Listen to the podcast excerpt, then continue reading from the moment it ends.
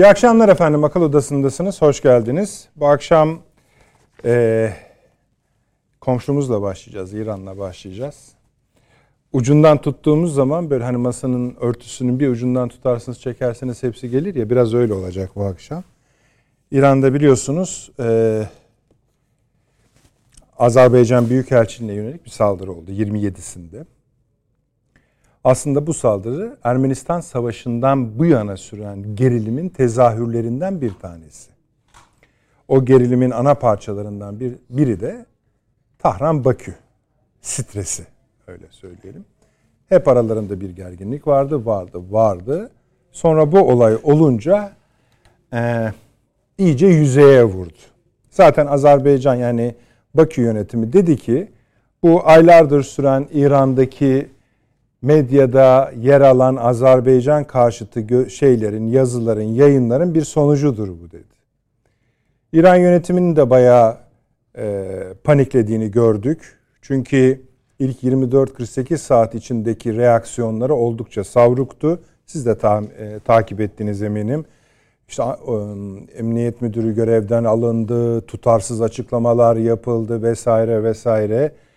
Bir de tabii yok efendim işte saldırıyı yapanına mikrofon uzatmalar, oradaki gü- güvenlik görevlilerinin yerinden kımıldamaması, açıkça üst düzey yetkililerin yalan söylemesi vesaire vesaire. O bizim yani işin biraz kriminal tarafı. Bizim bağlayacağımız yer orası değil ama onlarda da böyle bir gerginlik oldu. Parçalarını muhakkak sizinle birlikte baştan çatacağız bu akşam.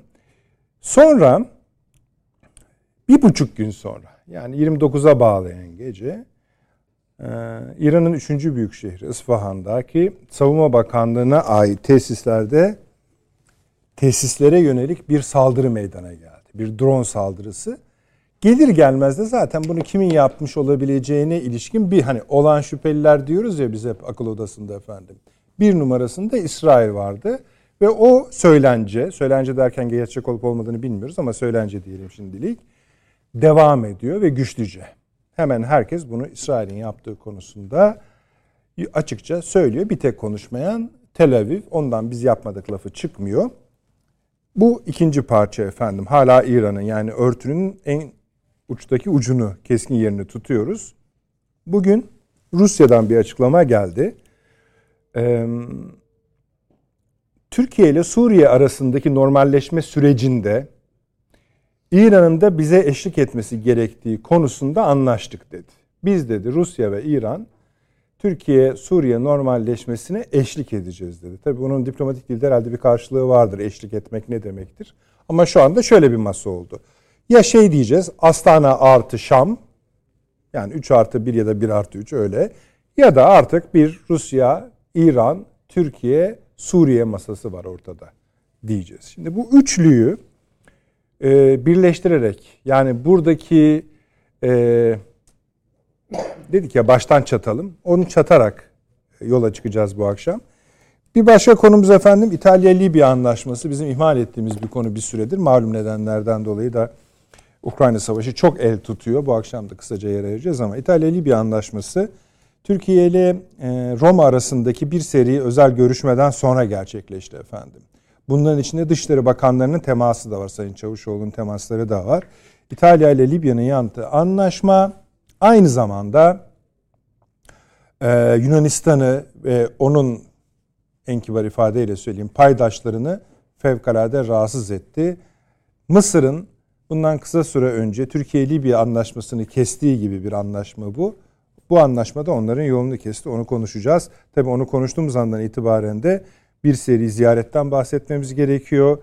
Mesela e, Mısır Devlet Başkanı Sisi Azerbaycan Bakü'deydi. Yani Dışişleri Bakanı Şükri Lavrov'la buluştu. Bu konu gelmeden önce ABD Dışişleri Bakanı Blinken'le Şükrü Kahire'de buluştu. Oradan Blinken İsrail'e Tel Aviv'e geçti. Ondan önce CIA direktörü Tel Aviv'deydi. Bulunduğu sırada İsfahan vuruldu. Öyle gidiyor efendim bu konu. E, efendime söyleyeyim Fransa olaylar olaylar. Bu sırada Polonya, Letonya, Litvanya, Estonya beraber bir dörtlü artık ismini ittifak demeyelim. Onlar ittifak içi ittifak bir şey ilan ettiler. Böyle yürüyeceğiz dediler. Bu masanın sevilen simalarından Bolton'un yeni bir NATO kurun Türkiye'ye oradan atın açıklaması var. Karşılıklı seyahat uyarıları var. Bir seri ülke Türkiye'ye seyahati erteleyin dedi. Türkiye de onlara karşı cevap verdi. Amerika'nın borç limiti meselesi var. Böyle böyle gidiyor efendim. Son olarak da işte Boris Johnson'la Putin'in telefon görüşmesinde Putin'in sana füze atarım birkaç dakikada çok acı çekersin ifadesinden yola çıkan yalanlandı ama Rusya tarafından İngiltere bunu sürdürüyor. Bizde konu çok efendim yarısını bile okumadım emin olunuz. Hatta hatta biliyorsunuz altılı masa bir şey yayınladı. E, mutabakat metni yüzlerce maddelik. 240. Acaba dedim efendim hocam? 244 sayfa. Evet 244 sayfa. Gel gelelim. Ee, biz de dış politikasına bakalım dedik.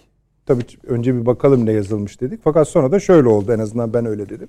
Ya bu tamam bunu konuşursak 3-5 dakikadan sonra ne konuşacağız gibi bir durum ortaya çıktı. Tek cümleden oluşan bir manzume ama ayrıca tabii incelenmesi de gerekir. Belki onu daha çok yazarız efendim. Avni abi hoş geldiniz. hoş bulduk.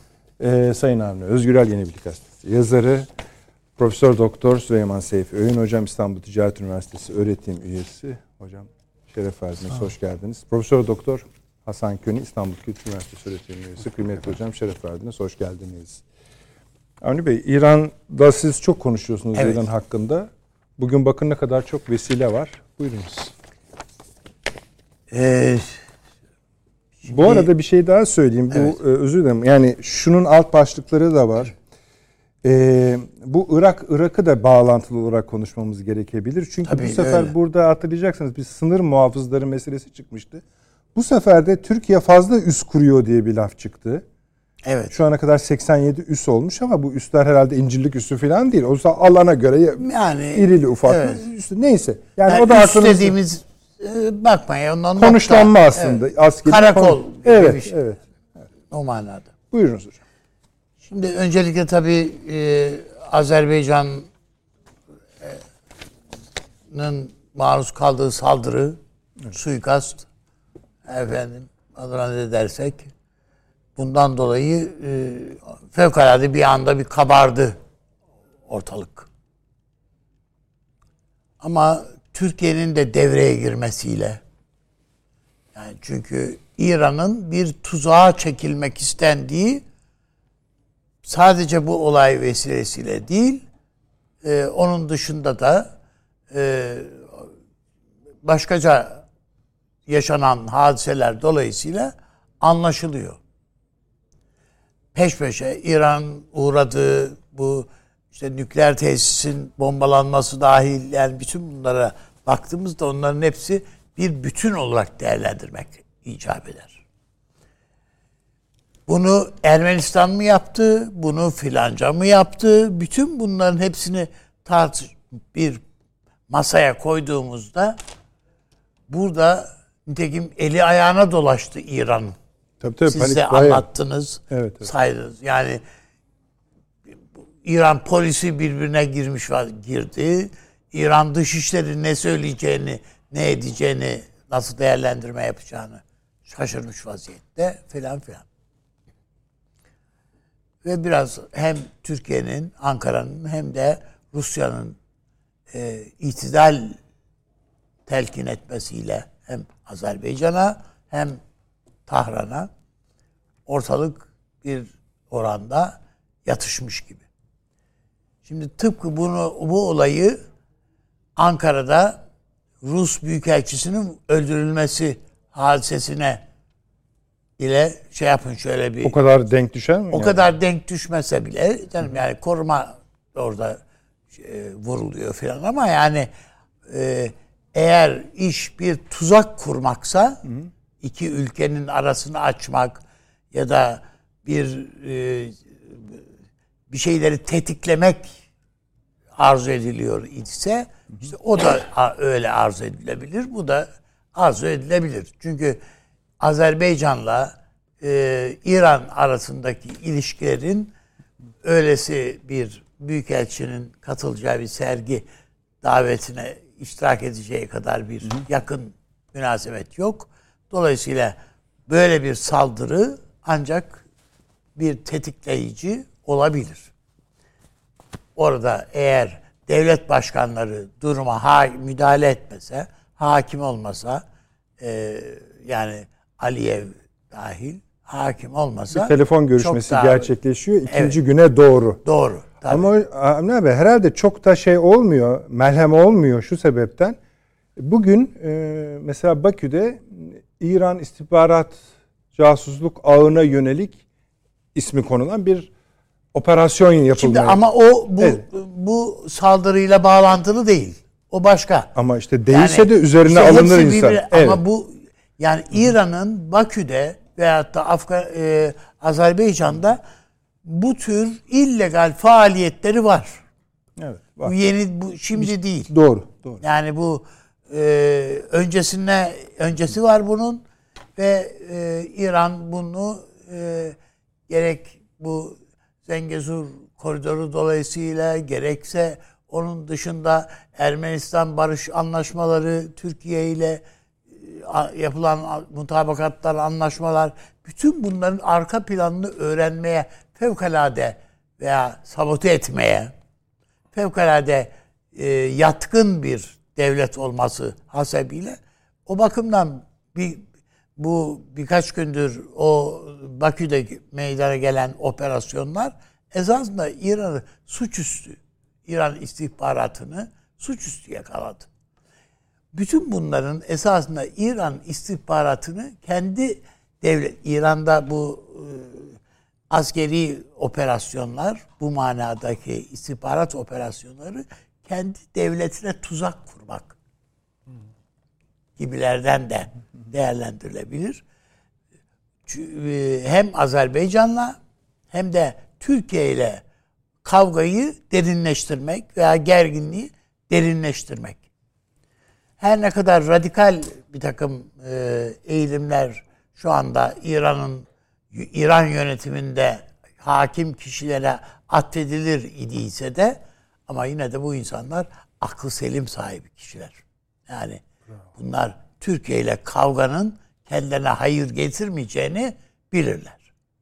Hele hele Amerika bile bu şey saldırısında, bu nükleer tesislere yapılan hı hı.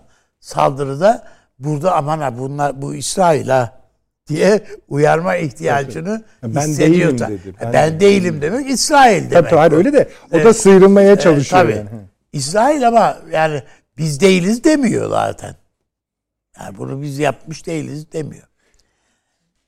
İşte onu Ve kazı... dikkat ederseniz o e, nükleer tesise İsrail saldırısına ilişkin olarak İran'dan gelen açıklamalarda da daima biz ya güvenmemeye çalışıyorlar. Dikkat ederseniz İran'dan gelen açıklamalar biz bizim nükleer araştırmalarımız hep barışçı. Biz bu konuyu e, devamlı anlatmaya çalışıyoruz. Yani bu bu konuda sabotajla karşı karşıyayız. E, bir türlü derdimizi anlatmakta zorluk çekiyoruz falan havasında gelen açıklamalar. Rusya'nın da müdahil olmasıyla sizin de ifade ettiğiniz işte bu Astana artı Şam meselesi. Öyle diyoruz yani hani ki, ismi başka öyle yani. ki gör re, yani fiilen görünen o tablo. Hepimiz yani biz de burada uzunca bir zamandır uzunca bir zamandır dediğimde yani birkaç aydır işte en azından Suriye normalleşme meselesi falan konuşulmaya başlandığından beri özellikle de işin içine Suriye'yi katmadan, Suriye yönetimini katmadan bu işin e, pişirilemeyeceğini, bu yemeğin pişirilemeyeceğini hep konuşa geldik. Yani o ayrı mesele. Ha Suriye'nin varlığı ne sonuç doğurur? Onu çeşitli vesilelerle Süleyman Hoca anlattı. Yani bunun bir faydası olmaz ama zararı mani olur. Anlatabiliyor muyum? Yani e, defi bela kabilinden bir şey faydası var. Dolayısıyla Rusya'nın müdahalesiyle böyle bir zeminin, böyle bir platformun oluşturulmasını hepimiz biliyoruz ki şu faydası var. Suriye'yi de Suriye'nin geleceğini belirleyecek olan yapı mutlaka ve mutlaka Rusya ve İran'ın dahiliyle mümkün. Hele eğer Türkiye orada bir çözüm zemini, bir platform oluşturmak istiyorsa bunun içinde mutlaka İran ve Rusya olmalı. Evet, bizim orada karşımızda bir Amerika Birleşik Devletleri var. Şimdi Avni abi buraya kadar tamam da Hı. şimdi bu masa daha zorlaşmadı mı? Neden dolayı? İran'dan dolayı mı? E, hepsi üçü de birlikte olunca hayır, diye hayır, düşünebiliriz. Şöyle yani her devletin şimdi biz bazı şeyleri düşünürken yani burada bunu da söylemek lazım yani açıkça. Bazı şeyleri düşünürken hep evet kendi ülkemizin menfaatleri açısından bakmıyoruz evet. ve şöyle olsa böyle olsa iyi olur diyoruz. E bu İran'ın da senelerdir orada verdiği bir kavga var. Değil mi? Bunu görmemek mümkün mü? Biz mesela çok kızıyoruz değil mi? Esad'dan gelen açıklamalara. Ya adamın kendi ülkesi bizim ülkenin bizim bir tarafına birisi bir şey olsa biz yani yani birin, görüşmemizin birinci şartı sen önce burayı boşalt kardeşim. Demez miyiz yani? Ama biz bunun bir mecburiyet tahtında Şam'dan yükselen bir itiraz veya bir tepki olduğunu bilerek o müzakereleri götürüyoruz. Normalleşme şeyinde hiç kafasını takıyor mu bizim Dışişleri Bakanımız?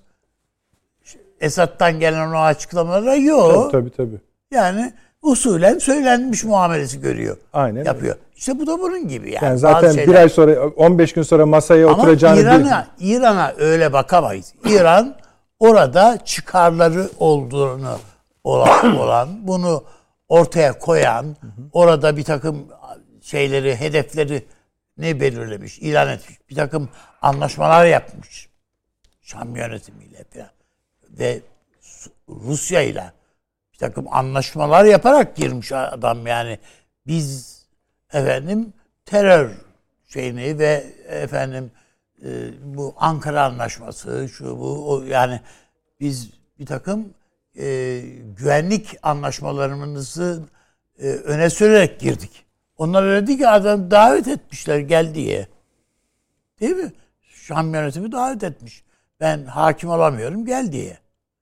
Dolayısıyla yani burada o yapıyı e, yapıya eğer öyle bir şey kurulmuş ise ben bunun Suriye'de Türkiye'yi de hedeflerine taşıyacak bu illa biz yani bu hani şeyde e, tombala çevirir gibi böyle hepsini al gelmez yani.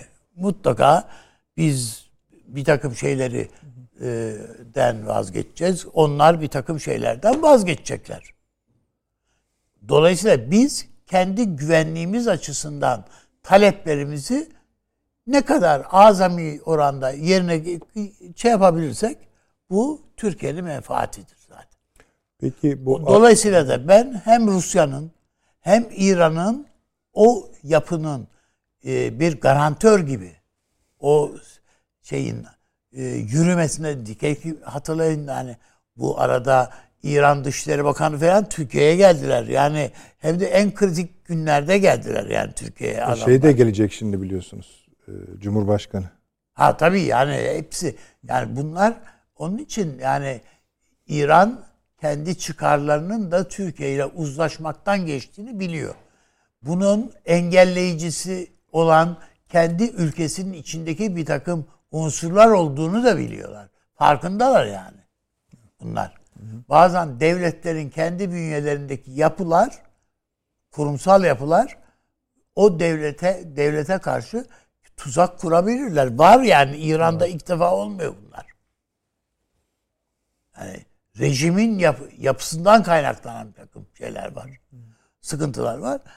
Ben o Peki, bakımdan son derece doğru bir yaklaşım Peki bu Astana biz ismini öyle koyduk şimdi de Astana ha, artı Şam, Şam diye. Şam'a Amerika evet, ne ben, diyecek? Kim? Amerika. Ya bu zaten bu bizim ev, bir Hastalığımız. size bulaşmış olduğuna inanamıyorum yani. Bunun. Ben sizi yani kızdırmak için- Amerika ne diyecek? Ne diyecekse desin yani. Ne yapayım? Ne yapalım müttefiğiniz yani? Şimdi ya. adam yani hazine müsteşarı adamın hazine bakanı değil mi? Evet, evet. Türkiye'ye geliyor. E Tabii. biz ne için geldiğini biliyoruz değil mi? Bu yani Ru- Rusya yatırım- zılgıt çekmeye geliyor adam. Yani e bunu bile bile yani ne yapalım buna şey mi yani bunun ne olduğunu biliyoruz. Tabii tabii bu Rusya yaptığı Dolayısıyla Amerika neye ne diyecek? Yani bizim bu ambargoları ne kadar hassasiyetle takip ettiğimizi denetleyecek bu. Bu Ruslara, bu ambargolar. Daha çok diyecekmiş. Bu, işte bu şeyde Karadeniz'de bekleyen şeyler e, efendim Gemiler, gemiler, e, petrol yüklü filan yani bunlar için denetleyecek adam bizi. E bunu biliyoruz yani bilmiyor değiliz. Yani aa niye geldiğini biliyoruz. Hadi güle güle. Bu kadar yani. Ne diyecek diye Amerika'nın buna çok fazla kafayı da takmaması lazım Türkiye'nin. Takmıyor da Allah'a çok şükür. Peki. Sonra hatırlatmayalım yalnız. Şey, Süleyman Hocam hatırlatabilir yani. Peki. hani dedi, hani bir şeyler diye, diyecektiniz diye. Ya biz işte biz orada Amerika ile sağışıyoruz esasında. Gayet tabii canım. Yani bunu, İşte bu elim yani bu şimdi bunu elimizi bilerek hareket edersek biz bu işten kazançlı çıkarız. e, bu bizim elimizi güçlendiren bir durum mu? Tabii tabii tabii. Tamam. Elimizi güçlendirir. Peki. peki. Peki. Şimdi Süleyman hocam biz hatırlıyor siz de hatırlayacaksınız hemen. Birden çok defa bu Türkiye ile İran arasında bir gerginliği besleyecek ortamlara ikaz etmiştik. Ee, çeşitli vesileler de yaptık. Ama her zaman şöyle bir cümleyle sona erdi. Ama bu iki ülke 10 yıllardır çok çok çok uzun zamandır birbirlerini tanıyan ülke, bölgeyi bilen ülke. Birbirlerine bakarlarken o kadar hani boşa basmazlar diye. Şimdi mesela Azerbaycan Büyükelçiliğine yönelik saldırıdan sonra Türkiye'de açıklama yaptı. Bunu hem kınadı hem de durduğu yeri de net bir şekilde hatırlattı herkese. Bu herkesin içinde elbette İran'da var. Yani anlam herkesin bunu anlaması gerekiyor. Şimdi aynı sorular üç parçalı soru sizin için geçerli. Ee, ama bu işte e, şunu da eklemek isterim. Sizin aklınızda bu İsfahan'daki saldırıda İsrail söylüyoruz ama olan şüphelileriniz başkası geliyor mu aklınıza? Yani tabii şimdi Yine siz isterseniz bir kendi sıranızla gidin yeriniz Evet. gelince şey yaparsınız. şöyle e, bir kere son belki 6-7 senedir kabaca e, bu bölgede NATO müttefiki olan Türkiye ile e, Rusya ve NATO'nun gene can düşmanı olarak ilan ettiği en azından kağıt üzerinde İran arasında tuhaf bir yakınlaşma var. Yani şimdi Rusya'yı anlıyoruz. Rusya ile NATO'nun ezelden beri bir derdi var. Yani bu, bugün belki de artık savaş noktasındalar. İran'ı ta 1980'den beri izliyoruz. Batı sisteminin tamamen dışarıda tuttuğu, ambargolar koy- koyduğu, yaptırımlar uyguladığı bir devlet. Türkiye bunlarla birlikte dans etmeye başladı. Şimdi sebep ne? Sebep Amerika'nın üstadımızın çok net söylediği gibi Türkiye ile adeta örtülü bir savaş yürütmeye başlaması. Yani Türkiye dışlandığı için tehdit birinci derecede kendi müttefiklerinden gelmeye başladığı için ve nihayet ayındığı için duruma vaziyet ediyor. Ve bakıyor ki yani burada iş tutacağı işte İran var, Rusya var. Pratik zorunluluklardan kaynaklandı bu. Ama giderek kök salıyor. Bunu da görmemiz lazım. Şimdi bunu bir kere bozmak istediler. Yani işte Amer şey Rusya ile Türkiye arasını açmak için uçak düşürmekten elçi vurmaya kadar başka daha türlü olmadı. Şimdi Rus devlet aklıyla Rus hariciye aklıyla Türk e, hariciye aklı, Türk devlet aklı bir şey yaptı. Ee, bir ittifak kurmasa bile bir erken uyarı sistemi geliştirdi aralarında. Yani aman oyuna gelmeyelim. Yani birimiz bir zaaf gösterirse öbürümüz uyarsın. Yani bunu karşılıklı olarak bir sisteme oturtalım. Bununla da kalmadı. İşbirliği gelişti. Bu zaten Türkiye Rusya ilişkileri araya Sovyetler Birliği'nde bir parantez olarak yerleştirebilirsiniz. Çok tuhaftır. Düşmanlıkların içinden tuhaf dayanışmalar gelir. O dayanışmaların içinden bazen tuhaf düşmanlıklar türer. Ya komşu ilişkileridir bunlar. Bu Türkiye Amerika ilişkilerine benze, Yani benzemez Sovyetler ki. zamanında bile Dahil vardı efendim bunlar. dahil. Ya bugün ağır sanayi tarihimizi yazsanız Evet. Sovyetler Birliği'nin yatırımları çıkar. Başka bir şey yok. Amerika'dan bir kuruş damlamadı ki. Bir dolar damlamadı ki yani. E, bu, bu açık. Tuhaftır yani. Bunu kendi içinde tarihsel e, dinamiklerini e, hiçbir tanesini ıskalamadan çok ciddi öğrenmemiz, kavramamız gerekir. Bu Ruslar için de böyle, bizim için de böyle. Olmadı. Burada amaçlanan olmadı. Şimdi ikinci bir ayağı var bunun. Mesela İran'la Rusya arasındaki ilişkileri bozmak. Türkiye ile İran arasındaki ilişkileri bozmak. Şimdi buraya oynuyorlar bence. Buraya oynuyorlar. Hele hele Suriye'de Rusya'nın da açıklamasıyla İran da bu işin içinde biz de varız. Türkiye'de var. Oturacağız bu meseleyi halledeceğiz. Bu bir niyet ortaya koymaktır. Olur veya olmaz ayrıca konuşuruz onu. Ama bu bir niyet. Düşünebiliyor musunuz? Yani Amerika'ya diyor ki sen yoksun. Çok önemli Çok bir şey. önemli bir şey yani. Biz kendi aramızda halledeceğiz kardeşim burayı diyor yani. Avrupa'ya gel demiyor. E gel Fransa demiyor. Gel çünkü biliyor Minsk'te neler oldu bitti. Minsk tecrübesi var Evet. Rusların. Tabii Minsk Ermenistan'da da aynı. Ha, şimdi onu diyecektim. O- Bir de içinde yani Minsk'in bir günahına da kendileri ortak tabii bu ara Ruslar. Bu Karabağ meselesindeki e, hikayeyi oradan kurabiliriz. Yani orada da uyuşturdu. Fransa'da uyuşturdu o meseleyi. Ya işgal altında topraklarının yüzde yirmisi işgal altında 30 senedir tık çıkmıyor. Neymiş? Minsk bilmem üçlüsü varmış. Beş. E, ne yaptınız? Hiçbir şey. E sen de ortaksın ey Rusya buna ama. Minsk, e, Ukrayna'da sana e, olumsuz çalıştığı zaman feveran ediyorsun da öbür tarafta da ortak oluyorsun yani. Şimdi bunlar tabii yani iğne çuvaldız filan ilişkileri üzerinden e, bir tür tecrübe alanı var. Bu tecrübe alanında belli bir birikim var. O birikimin üzerine Rusya'da kafa yormalı, Türkiye'de kafa yormalı. Karşılıklı hatalar var canım. Yani Evet. Ya görelim bunu. Ha, İran-Türkiye ilişkileri benzer olarak öyle. İşaret ettiğiniz nokta önemli. Kasr Şirin'den beri 10 yıllar değil. Asırlara sari. tabii. Yani yani Roma Sas Sasani savaşlarından tutun hatta öncesi Pers-Grek savaşları. Ya bu aslında Anadolu'yla yani Rum diyarı denir yani. Diyarı Rum'la diyarı Fars'ın kavgasıdır bunlar. Ve tarihseldir. Ya içinde Roma olur sonra Türkler olur. Fars değişmiyor. Orada kalıyor. Ha, o bazen Türk tarafıyla işte Şah İsmail'den bilmem Akkoyunlular vesaire. Yani hepsinde yani bir diyar Rum ile Anadolu coğrafyasıyla Fars coğrafyası arasında bir, bir kavga var yani. Bunu sona erdirme iradesidir. Ve bundan daha uzun bir barış nerede var dünyada yani? Yüzyıllardır. Üstelik bu böyle coğrafyada. Ve bu anlaşma öyle bırakışma efendim ateşkes falan değil. Bayağı anlaştık yani. Bu sana da yaramıyor. Evet. Bana da yaramıyor. Yani bırakalım biz bu işi. İşimize bakalım.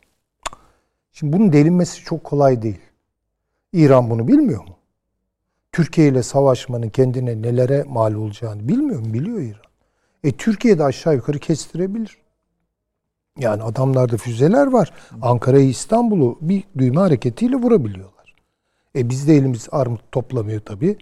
E Şimdi böyle bir savaşta ne İzmir kalır ne İsfahan kalır ne efendime Tahran söyleyeyim kalır, Meşhed kalır ne bilmem e, Bursa kalır yani. Oo, iş oralara giderse çok Şimdi bunu burada bir duş yapar herkes. Soğuk bir duş yapar ve kendine gelir. Dolayısıyla böyle bir şeyin olabileceğini ben hiç zannetmiyorum. Ama şu var. Bunu deneyecekler. Bunu deneyecekler ve seçtikleri yer Azerbaycan. Türkiye'nin hassas bir nokta. Bunu biraz doğrudan değil de dolaylı yapmaya çalışıyorlar. İran bence de çok hesapsız bir şekilde Ermenistan'ın tarafını tuttuğunu söylüyor. Halbuki evet. İran devlet haklı biraz daha ki bende bence de İran devlet haklı öyle hatırı sayılır devlet akıl kabul e, ederiz. paternlerinden biridir. Hele bu coğrafyalarda. Ya benim nüfusumun neredeyse yarısı Türk. O demin panik lafı geçti ya ha, biraz işte ondan da korktular. Bak, paniklediler. Halbuki buna gerek yok. Olduğu için mesela. yani şöyle yapsalar sahip çıksalar Zaten gösteriler devam ediyor biliyorsunuz. Ha yani mesela ya bizim işte coğrafyamızda İran'dır burası. İranlılar değişik değişik insanlardır. Yani işte Beluçlar var, Farslar var, e, neyse Türkler var. Bunu desteklese bir kere kendi nüfusunu kazanır. Tebriz'i kazanır. Urmiye'yi kazanır. Öyle mi? Tabii. Bir şeye ortak olur. Yani mesela Azerbaycan'dan gelecek bir refah artışı, bereket artışında da bir paylaşımda rahatlatır yani nüfuslarını. Gidişler olur, gelişler olur vesaire. Yani şimdi Allah aşkına Bulgaristan'da bir ara Türklere yapılanları hatırlayalım değil mi yani? İsimleri değiştiriyorlardı falan. Evet. Şimdi bakıyorsunuz hiç sanki bu sorunlar yaşanmadı. Çünkü Bulgar aklı aklını başına aldı çünkü. O Bulgaristan Tabii. sözüm ona Avrupa topluluğuna giriyor. Fakat bu Bulgarlar Almanya'ya kaçıyorlar. Nüfus azaldı. Ha, tamam yani. Neticede yani Ve bugün Türkler Bulgaristan'da yaşayan Türkler giriyor, çıkıyor Avrupa vatandaşları. Yani gayet güzel işte yani. Ne adamlara Türksün diye bir yani orada Hak ve Özgürlükler Partisi bir şey var değil mi? Türk Partisi. Evet, öyle. Giriyor seçimlere. Yunan Bulgaristan'ın birliği ve dirliğiyle de hiç oynamıyor. Tabii ki o da böyle ayrılıkçı, evet, sorumsuz evet. açıklamalar yapmıyor. E şimdi bu niye olmasın İran için? Böylesine önemli, yarısı neredeyse nüfusunun Türk olmakla anti-Türk bir siyaset yapılır mı? Akıllara, fikirlere zarar bir şey. Şimdi bu Ermenistan'daki Ermenistan'ın yanında durma meselesi ki silah da veriyor yani. Silah da veriyor. Durma meselesi. Biraz şöyle mi düşünüyorlar acaba? E, Azerbaycan'da İsrail var. Ermenistan'da da e, ben olayım. Ama peki mesela Ruslar yani böyle mesela bir şey. Ne oraya geleceğim. Ha, Şimdi yani. sonuçta Ermenistan ne durumda diye bakınca İran'ın destek verdiği tamamen e, Batı yanlısı işte Avrupa Birliği Biliyorsunuz daha yeni. CIA direktörü oradaydı. MI6'in direktörü oradaydı. Oradaydı. Oraya On, bir de Avrupa Birliği'nin e bu komisyonu içine nasıl sindirebiliyorsun diye İran'a ya, sormak. Sorulmaz mı yani şimdi ha? Yani komisyon bu, da geldi. Şimdi 100 tabii, kişi, 100 sadece tane İsrail olsa orada hadi tamam diyeceğim yani ki İsrail orada ne kadar var Allah Tabii aşkına yani. Tamam Ama yok değil var da. öyle ya hocam. Şimdi burada yanlış bir e, ata oynadılar bence. Halbuki bu süreci sırtlan, paylaş, Türkiye ile dayanışmaya gir. İşte bu. E, Azerbaycan'la dayanışmaya gir ve Ermenistan orada offside'a düşsün. Şimdi tabii öyle olmuyor maalesef. Ama tarihe bir defa baksa bizim seyircilerimize de onu hatırlatalım. Otluk Beli Savaşı. Tabii söyledim demin. Yani, yani Uzun, Uzun Hasan, Hasan meselesi var. Ve Fatih Sultan Mehmet. Yani o Otluk Beli Savaşı'nın olduğu yerde bir anıt var hocam. İki Türk devleti nasıl kapıştı ve nasıl yok Ama işte onun arkasında diye. Fars Onun bir anıtı vardı. var işte. O dediğiniz doğru. Fars Onun aklı vardı yani. Fars O öyle başka bir şey o. Şimdi herkesin o anıta bakıp ders ders çıkarması evet. lazım. Şimdi şöyle bir şey var. Ee, İran'ın e, yaşadığı tecrübe rejimi artık çok yorulduğunu, çok yozlaştığını, çürüdüğünü hepsini gösteriyor. Ve İran'da farklı farklı siyasi akıllar türedi. Anlayabildiğim kadarıyla. Bir ne kısmı demek? devrim e, bilmem muhafızları, bir kısmı ordu, yani tahmin ediyorum İran'ın müesseseleri içerisinde bunlar kendi aralarında da bir rekabet, bir gerilim içerisindeler. Bu hal İran'ı operasyonları açık hale getiriyor söyleyeyim. Öyle doğru. Çok rahat. Şimdi aynı şeyi İsrail için de söyleyeceğim ama. Geçmeden anladım ben nereye yani geçelim Şimdi bu- geçelim şeyi hatırladım yalnız. Ha yüzde elli yüzde elliler var ya. Yani işte 51 ile biri geçiyor. Öbürü 49'da kalıyor. Öbürü 50. Şimdi bunlar o gayet normal demokrasinin içinde de bunların içeriği niye yüzde 51 yüzde 51 niye yüzde 49 yüzde 49 bunların içeriğine baktığınız zaman eğer bunların içeriği toplumda uzlaşması zor çelişkileri ifade ediyorsa buna kutuplaşma mı deniliyor? Her neyse. O e, devletler, o toplumlar, o uluslar operasyonlar açık hale gelir. Ben söyleyeyim. Yoksa hani baraj yapılsın diyenler uyduruyor mesela %51'dir de yapılmasın diyenler 49'da kalmıştır. Böyle meselelere dayalı olarak işte gelir dağılımı, ücret politikaları filan yani reel politik şeylere oturuyorsa mesele yok. Zaten %51, %49. Fakat bunların içinde yaşam tarzları, Evet öyle. inançlar, yok bilmem ideolojiler bilmem ne. Oho yani o bak o Toparlanmaz. yani. o oralar operasyonu açık. Amerika'nın durumu da böyledir. Ama gördüğüm kadarıyla şu an İsrail'de, e, İran'da e, henüz yani siyasal akıllarını zaafa uğratacak meselelerin dışında değiller. İkisi de bu işin e, bence taraflarını oluşturuyorlar. Netanyahu ve yanında o iki e, Siyonist Evet. yani Siyonist de değil de hepsi yani aşırı dinci, fundamentalist falan bu adamların aklıyla bir ülke yönetmeye falan kalkarsanız İran'daki Molla aklıyla oradaki aşırı e, Yahudi e, inançları üzerine kurulu siyaset yapan insanların aklı totoloji verir size. Totoloji biliyorsun sıfır toplam. Evet. Yani o o onun yansımasıdır aslında. Burada ortak. Bu tehlikeli bir şey. Dolayısıyla burada bir şey var. Ee, nasıl söyleyeyim? Bir e, topraklanmamış bazı şeyler var. Dikkat etmemiz lazım Türkiye olarak. Tabii çok ve çok iyi yaptı Türkiye. İsrail'in İtidal. bu ortamdaki açmasının da altını çizdiğiniz iyi oldu. Çünkü başka sorunları da var. Mesela Var tabii, tabii Rusya yani. ile ilişkileri, Amerika ile ilişkileri. Yani bir sürü Amerikalı gidip geliyor. Ama mesele o değil. Bu protesto gösterileri, bu protesto Tabii, tabii gösterilerini canım, tabii. üzerini kapamak için eee, hala o Müslümanlara yönelik, Filistin'e yönelik, işgal altındaki topraklara yönelik, Doğu Kudüs'e yönelik Daha acımasız. evet rezil saldırılarını daha Tabii. da arttırarak bir de şimdi şey çıkardılar biliyorsunuz. Bu yerleşim yerlerindeki İsraillerin herkese silah vereceğim diyor adam. Tabii tabii. Ta- silah işte pat- nereden Tabii yani. patlarsan patla. O anayasa hikayesi falan. Şimdi şu İran'a bakın gösteriler görüyorsunuz değil mi? Tabii. İyi- Amerika, İsrail'e bakıyorsunuz. Amerika bile İsrail'e panikte hocam. bakıyorsunuz. Orada Orta da Doğu'ya orada da ziyarete gidiyor. gösteriler görüyorsunuz. Gösteri gösteri. Bu bu yani teller biraz kablosuz demektir o. Yani Ve bunun bir siyasete evet. yansımaları da olacaktır ister istemez.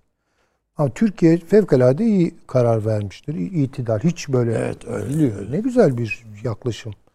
Ah şunu Suriye'de de zamanda becerseydik ya. Yani. Neyse olan oldu.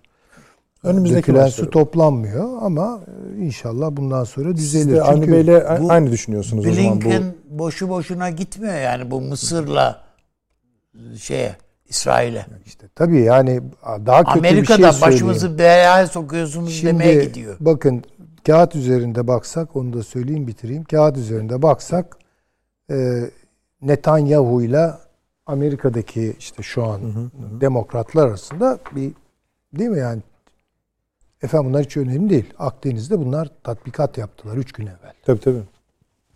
Bu ayrı alamet değildir.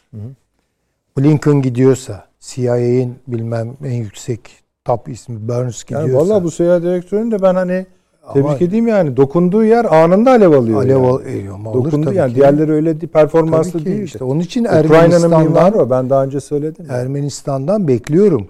Yani Kafkasya'da bu işi büyütmek istiyorlar. Türkiye ile İran, İran'la Rusya, Rusya ile Türkiye neyse ya bu üçlünün inisiyatif alarak bölgede, bu coğrafyada, Avrasya'da irade geliştirmesinin önünü almak istiyorlar. Yani siz o, o zaman şunu da söylemiş oluyorsunuz. Türkiye, İran, e, Rusya artı Şam iyidir diyorsunuz şu anda. E yani taraflardır bunlar. Tabii tabii. Yani şimdi Amerika değildir burada taraf ya. Daha bilmem binlerce kilometre öteden dünya deviyim diye gelip kalkıp oturuyor buraya. Yok yok canım tabii. Ya böyle bir yani şey herhalde mu? oradan bir mesaj alacaktır kendisi. E tabii ki. Diye düşünüyor. Esasında tabii biz hep jeopolitik kısmını konuşuyoruz. Öbür kısma fazla yüz vermiyoruz ama e, şöyle bir durum da var. Mesela İran'da tartışıyor. Bu konudaki uzmanlar da tartışıyor. Bu İsfahan'daki bombalama olayını nasıl yaptılar meselesi de var biliyorsunuz. Ha diyeceksiniz ki ya Kazım Süleymani adamlar nasıl öldürdü ya da oradaki İran'ın nükleer... içinde bile bunları halledecek adamları var. Var. Hayır, diyorlar ki birisi İsrail'in. iki ihtimalde İran'ın e, askeri itibarını kuruyor. Dışarıdan geldiyse şeyin ortası İsfahan dediğiniz. İran'ın ortası, şeyin altı, Tahran'ın altı. Adam dışarıdan geldiyse ayrı bir sorun.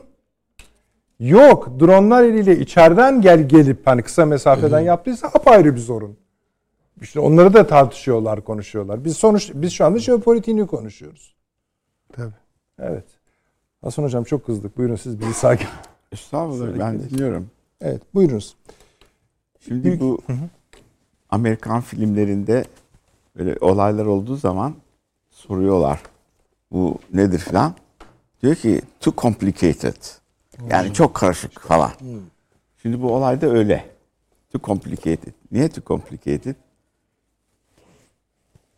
Birçok sebepten birçok ülkenin eli bu bölgede. Yani Kafkaslarda şimdi.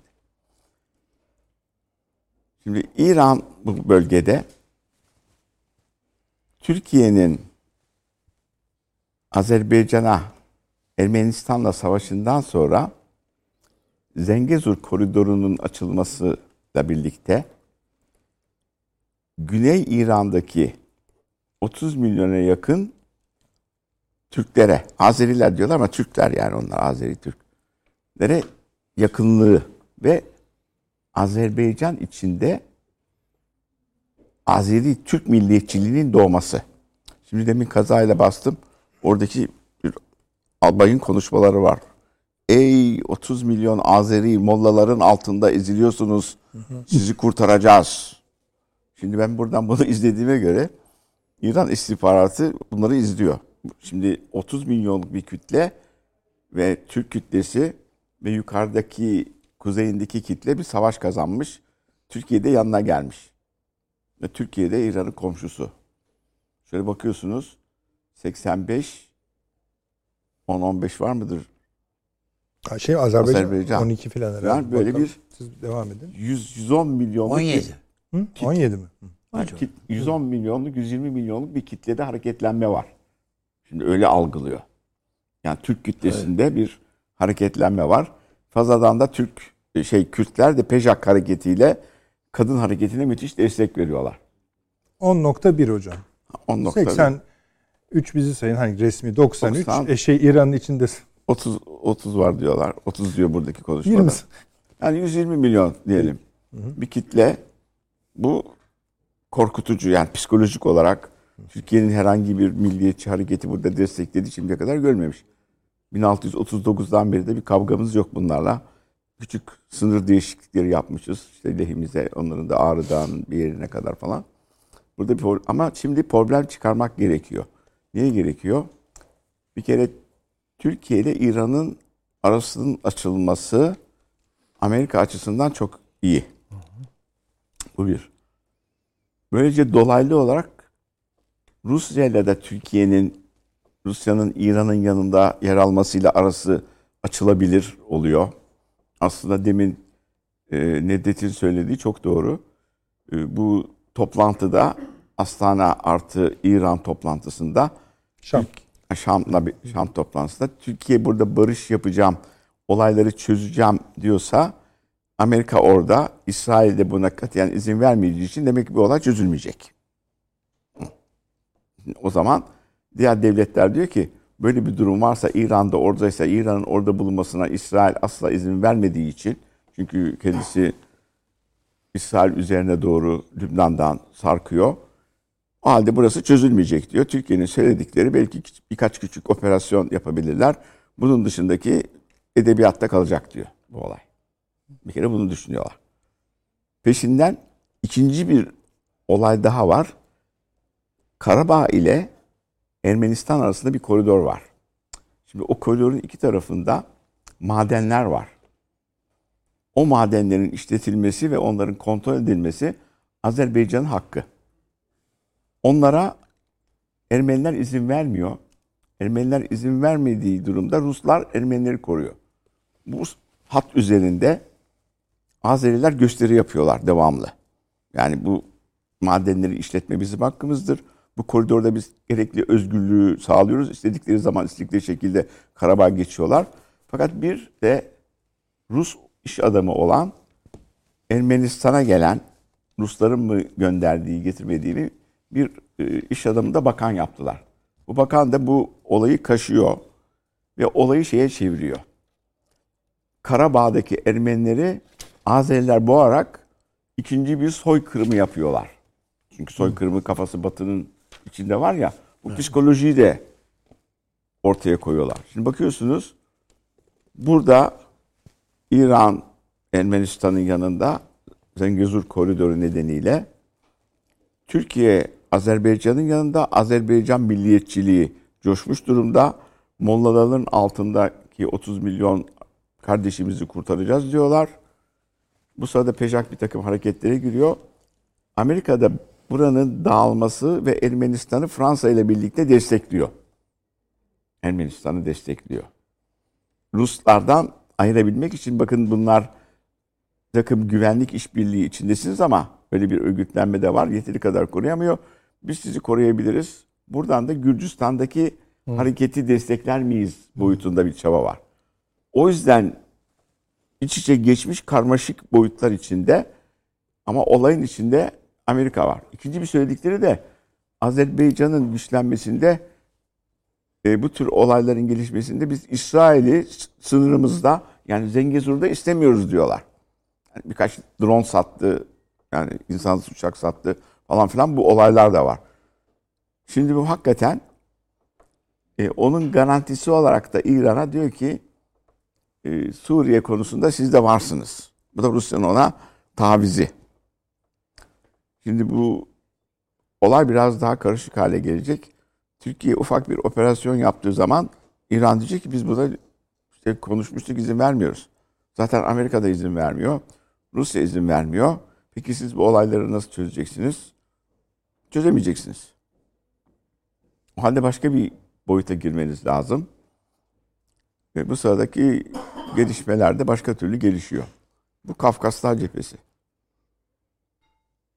Bu yapı ileride olay çıkaracak bir yapıya doğru evriliyor. Doğu Akdeniz'de biraz sonra olaylar çıkabilir. Gelişmelerden memnun olmayanlar nedeniyle. Yukarımızda tekrar işte bu Ukrayna Savaşı nedeniyle olaylar var. Klasik 92'lerdeki e, Türkiye şeytan üçgeninde diye falan o zaman kitaplar çıkmıştı. Evet evet. İşte Balkanlarda savaş, Kafkaslar'da savaş, Orta Doğu'da savaş. Ortada bir sakinlik kalesi, NATO ülkesi Türkiye filan. Şimdi gene yukarısı, yan tarafı, aşağısı böyle bir heyecanlanma dalgası içinde. Gene bu üçgenin içine giriyoruz. Ama bu sefer yapılar değişik. Nasıl değişik? Ee, siyasi bir takım parçalanmalar varken şimdi ekonomik gruplaşmalar otoriter ve demokratik rejimler arası savaş diye bir model ortaya çıkarttılar. Ve Türkiye gene bunun ortasında. Yani eskiden sosyalist rejimle kapitalist rejimin ortasında bir ülkeydi. Şimdi iki kapitalist rejim, biri demokratik, öbürü otokratik rejimler arasında gene ortada bir ülke. Acaba nasıl evrilecek? Nasıl evrilecek? Olayları günü gününe takip etmek istiyoruz. Geçen sefer Süleyman Hocam galiba söyledi ne kadar iyiydi. Eskiden Sovyetler Birliği vardı. Bir olay olduğu zaman bu komünistler bu olayı yaptı falan bir takım çözümler yapıyorduk. Şimdi işte o complicated yani Daha olay karışık. çok karışık. Bunu ben sana izah etmem. Sen beni takip et gibi bir şey söylemek gerekiyor. Yani olayları takip edeceğiz. Şimdi Öyle. durum bu. Evet. Şimdi mes- ama me- mesela sadece çok sayıda olayı takip etmekle yorulmuyoruz. Aynı zamanda bunların e, biraz sadeleştirmek zorunda kalıyoruz. İyi bir şey esasında Türkiye'nin de e, dışarıya daha çok bakmaya başladığı bir dönemde bu tür egzersizlerin ben çok öğretici olduğunu düşünüyorum. E, mesela işte demin bahsettik ya Ermenistan'a son dönemde yapılan ziyaretlere baktığımızda işte tekrarlıyorum CIA direktörü önce MI6'in direktörü sonra şimdi Avrupa Birliği Komisyonu'ndan 100 kişinin gerçek ha bu şu demek. Bu alanlara biz hani çomaklayacağız demek. Özü bu bunun bu. E tabii o- Bunun içinde İran Azerbaycan sınırı da var. İran Türkiye sınırı da var. İs- İsrail yani mesela şeyle arasında bağ kurmayalım mı? Büyükelçilik baskınıyla arasından o 30 saat Hepsi geçmeden yani kim kime cevap verdi orada? Ya Süleyman Hocam hemen Yani bilemeyeceğim bir kısmı e tabii yani. Tabii tabii. Yani kim Ayrı kime bir cep, kim kimle konuş, kimler kimlerle beraber hocam. Peki. Bir şey Ama yani abi. İran a- operasyonu açık hale gelmiş. Yani Tabii, evet, tabii. Çok Ben- Ama işte biz dedik. Ha. Ben de hocam bu son cümlesine katılıyorum. Yani İran si- rejiminin iç problemleri var. Evet. Yani kurumsal çatışmalar var İran'da. Esas kapışanlar bir farklı. Yani devrim muhafızlarıyla bilmem kimler mollaların içinde de Tabii, kapışmalar bravo, var. Onlar da böyle molla deyip geçme. Bak bir kızcağız yüzün ölül, ölmesi yüzünden ne olaylar çıktı. E, dün bakıyorsun e, İran'ın en önemli boksörlerinden bir tanesi kurşun yağmuruna tutuldu. Değil mi? Oğlanın vücudundan saçmalar ayıklana ayıklana oğlan başka bir ülkeye kaçtı. Yani bakıldığında e, ben e, İran'ın çok ciddi iç sancılar yaşadığı kanaatindeyim. O bakımdan bu molla deyip buna bakamayız. Yani iyi bir tahlil lazım or- oradaki yapıya. Aslında hocam biz bu 4 3 artı 1 için Amerika'nın tutumunu ne düşünürsünüz? Biraz şey geçtiniz gibi geldi bana. Ha- Hayır o artık açıkladılar diye söylüyorum. Yani Amerika'nın şöyle söyleyecek İsrail'in kabul etmediği bir olayı Amerika otomatik olarak kabul etmeyecektir. Bu kadar basit. Şimdi şöyle de bir şey var ama hani e, İsrail Rusya ilişkisine de bakmak zorunda. bravo. Burada. Bence odakta esas problem Yani o. evet. Çünkü o bir parçasıyla da Ukrayna demek. Tabii. Yani mesela demin başta söyledik yani işte e, şey Mısır Dışişleri Bakanı Lavrov'la Rusya'da görüşüyor. Bunlar soruluyor basından işte siz ne düşünüyorsanız Türkiye, Suriye vesaire orada dinliyor yanında. Ama biz biliyoruz ki onun oraya gelme sebeplerinden birincisi Blinken'ın Kahire'deki mesajı Ruslara iletmesi Ukrayna konusunda. Yani şimdi böyle hani demin bahsediyorduk ya egzersizlerden. Soydukça soğan zarı. Altı devam ediyor. O Evet. kadar her şey birbirinin içine hani complicated dedi hocamın. O. Bir avantaj üretir mi? Tamam İsrail razı. İsrail razı da olabilir. Tabii şimdi şöyle bir durum Ama var. şeyleri bombalamaya devam ediyor. Doğru. Hem Suriye'deki İran varlıklarını bir de şimdi yeni çıktı hocam. Irak sınırındaki e, İran varlıklarını da vurmaya Tabii, başladı. gittikçe Haçlı Şabiler var orada. Şimdi Blinken'in Ama or- İran bunu yanlış okumuyor. Doğru okuyor yani bunu. o görüyor Yani abi. başımız dertte diye okuyor ve o çok güvendiği devrim muhafızlarının filan hiçbir halde yaramadığını görüyor orada. Abi zaten şey atom mühendisleri vardı. İran, İsrail atom mühendislerini temizliyordu. Onu Tabii, da tek tek, hatırlayalım değil mi? Atom kazalar orada. Şimdi Blinken'in Orta Doğu'ya gelmesindeki birkaç neden var. Bir tanesi Netanyahu hükümetini dizginlemek için. Çünkü giriştiği hareketler, yayılma hareketi Filistinlileri bir takım suç işlemeye işletti. Onlar da gittiler Havra'da Evet. takır takır 7 kişiyi vurdular. Şimdi adamın evi yıkılıyor falan filan. Bu olaylar yukarı doğru çıkıyor. Bunu kim önleyebilir? Mısır önleyebilir. Çünkü bu olaylar yukarı doğru çıkacak. Eskiden olduğu gibi bir şişme hareketi vardı. İntifada diye. O tekrar başlayabilir. Çünkü çok aşırı demin Süleyman Hocam söylüyordu. Aşırı dinci Musevi bir yapı geldi. Bu Amerika'yı da rahatsız ediyor. Çünkü Amerika'nın desteklemesi Orta Doğu'da İsrail'i bizim gibi e, demokratik olan Orta Doğu'daki tek ülke. Şimdi hayır, Araplar gibi dinci olan ikinci bir ülke daha ortaya çıktı. Bu biz demokrasiyi destekliyoruz imajı bir sürü e, demokratik İsrail'i Amerika'daki vatandaşlar rahatsız etti. O bir. İkincisi bir takım mesajları Mısır üzerinden çünkü en çok silah alan ülke Mısır Rusya'dan yoğun şekilde. Onunla da haber götürmüş olabilir. Peşinden şeye de gidecek. Suudi Arabistan'a da diyecek ki siz Çin'le yok. Yakınlaşıyorsunuz. İsrail'le Çin'le yakışmaları var. Bu yakınlaşmalar önemli değil. Zaten bir takım mesajlar da verdiler. Bundan sonraki savaş iki sene sonra Çin'de savaşabiliriz. Ha, generalleri çıktı evet. Evet şimdi böyle bir şey söylenebilir mi? Biz üç sene sonra Yunanistan'la savaşabiliriz. Dediğiniz zaman Tarih veriyor adam yani. Evet. tepeye çıkıyor falan filan. Şimdi Orta Doğu'da bu adamın yapacakları önemli. Gittikten sonra çıkacak felaketler de önemli. Yine burada arkadaşlarla tartışacağız. Ama İsrail'in bu yapısını değiştirmezlerse biz bunu değiştirmeden vazgeçiyoruz diyebilirler mi diyemezler mi? Fazladan da Trump efendi ben seçime giriyorum geldim diye girdi. Tabii. Ayda şimdi demokratlarda heyecan fırtınası başladı. Şimdi diyor ki daha çok kızgınım. Evet öyle. Dün öyle dedi. Abi birisi de yazmış diyor ki Amerika etrafa demokrasi yayacağına kendi içindeki demokrasiyi kurtarmaya uğraşsa daha iyi olur. Çok iyi. yani işte ilerisindeki analizlerin gelişmeleri buradaki arkadaşlarla birlikte konuşacağız herhalde. Şu anda bir şeyler oluşuyor ve çıkacak. Bu Blinken bize gelmiyor mu abi? Bu daha bize gelmiyor. Bu e, mesela reisi İran Cumhurbaşkanı seçildiği vakit bu radikallerin temsilcisi olarak seçildiydi. Evet. Ama adam baktı ki durum e, radikalizmle İran'ı ayakta tutmak ve götürmek mümkün değil. Bunları ben hani Netanyahu için aynı şeyi söyleyemem ama çünkü o yani şeyden zaten e, destenin içinden kırmızı kartı seçti zaten yani Netanyahu. Ona söyleyecek bir laf yok. Ama İran için öyle değil. İran bana göre ciddi bir reformasyonun içerisinde, sürecinde.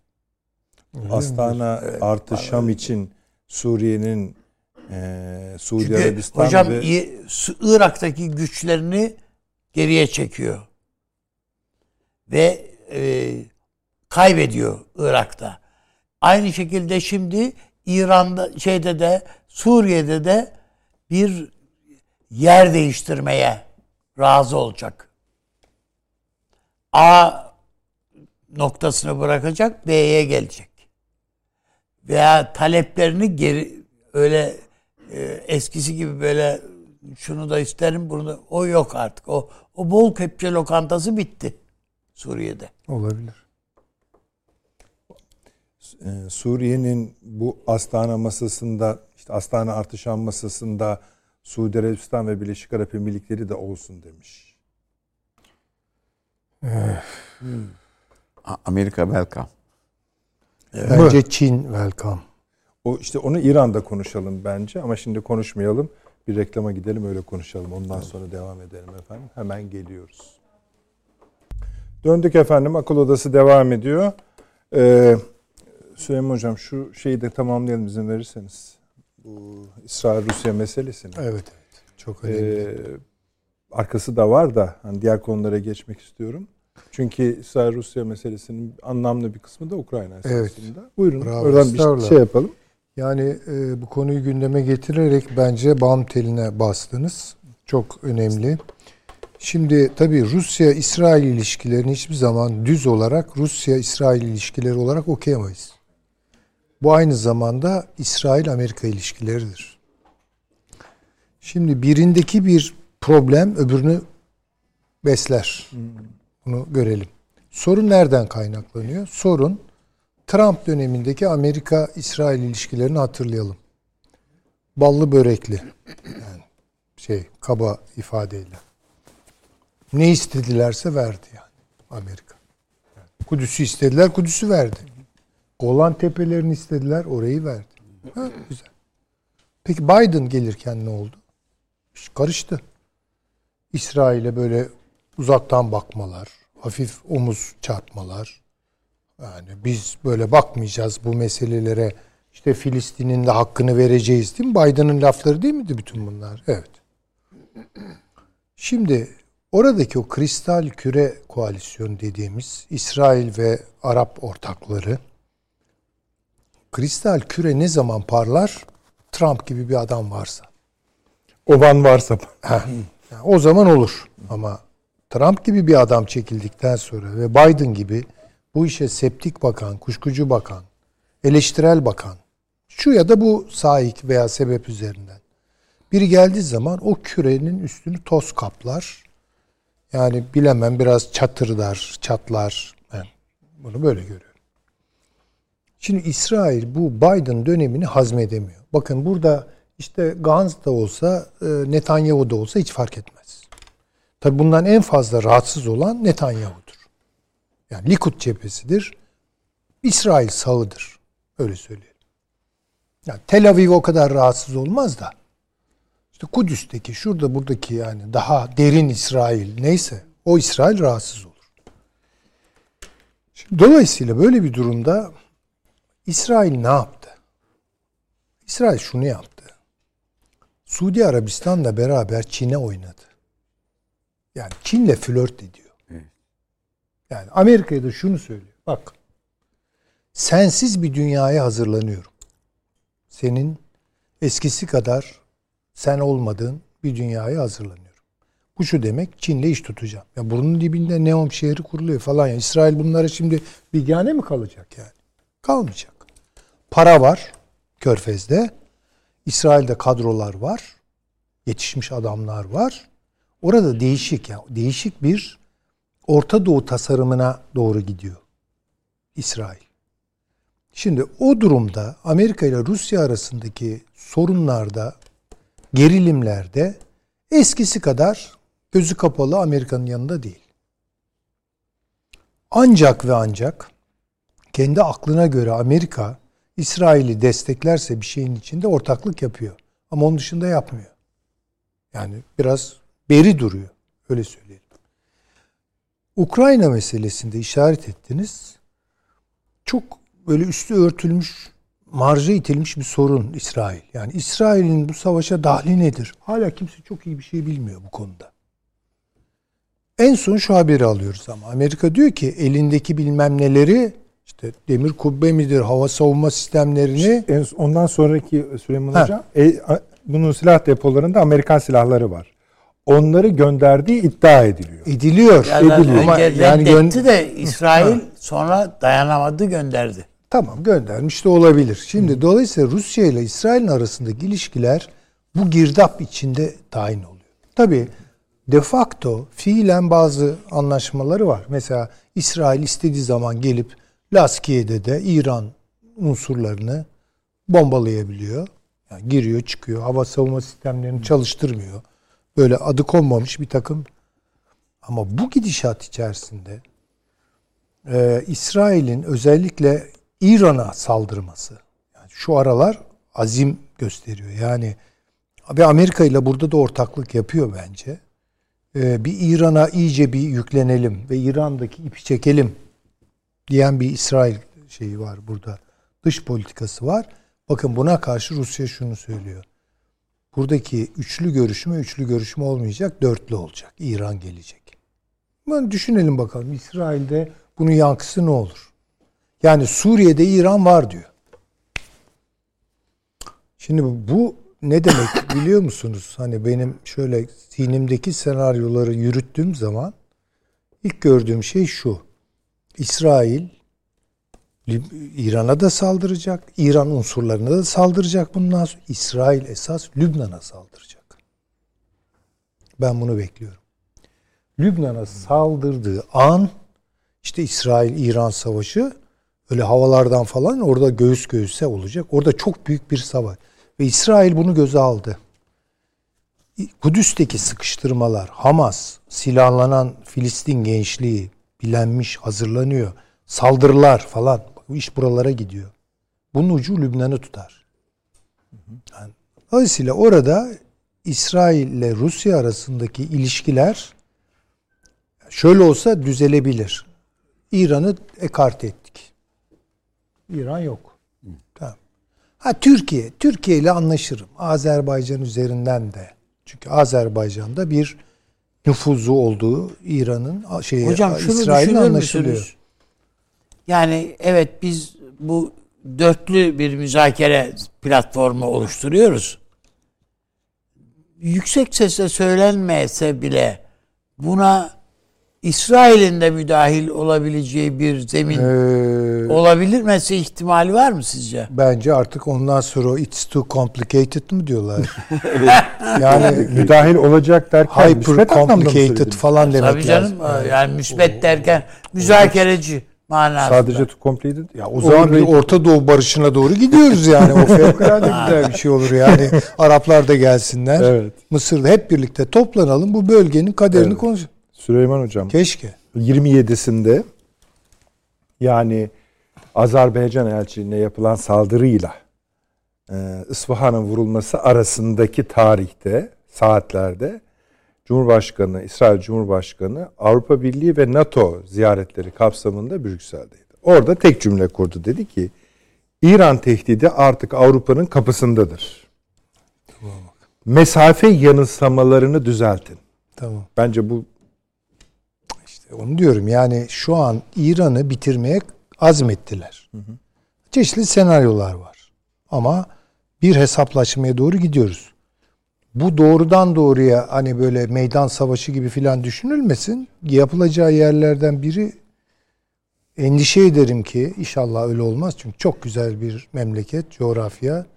insanları da çok iyi tanıdığım kadarıyla Lübnan. Orada büyük cingar çıkacak yani. Bir şey diyor musunuz? Valla Tamam ben mı? Heh. yani e, İran'ın bu işte yani İran'da bu mm, ya, şeyin reisinin İbrahim reisinin bu onda bir siyasi aklı galip geleceği kanaatindeyim. Geri çekeceği kanaatindeyim.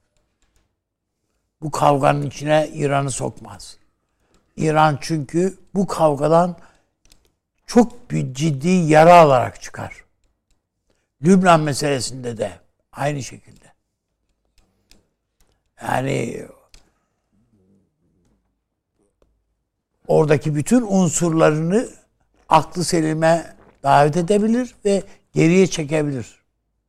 İran artık çünkü Lübnan'da, Yemen'de, şurada burada oynamanın çok o kadar eskisi kadar kolay olmadığını görüyor. Gör, görmesi lazım zaten. Burnunun dibindeki Irak'ı halledemedi ya.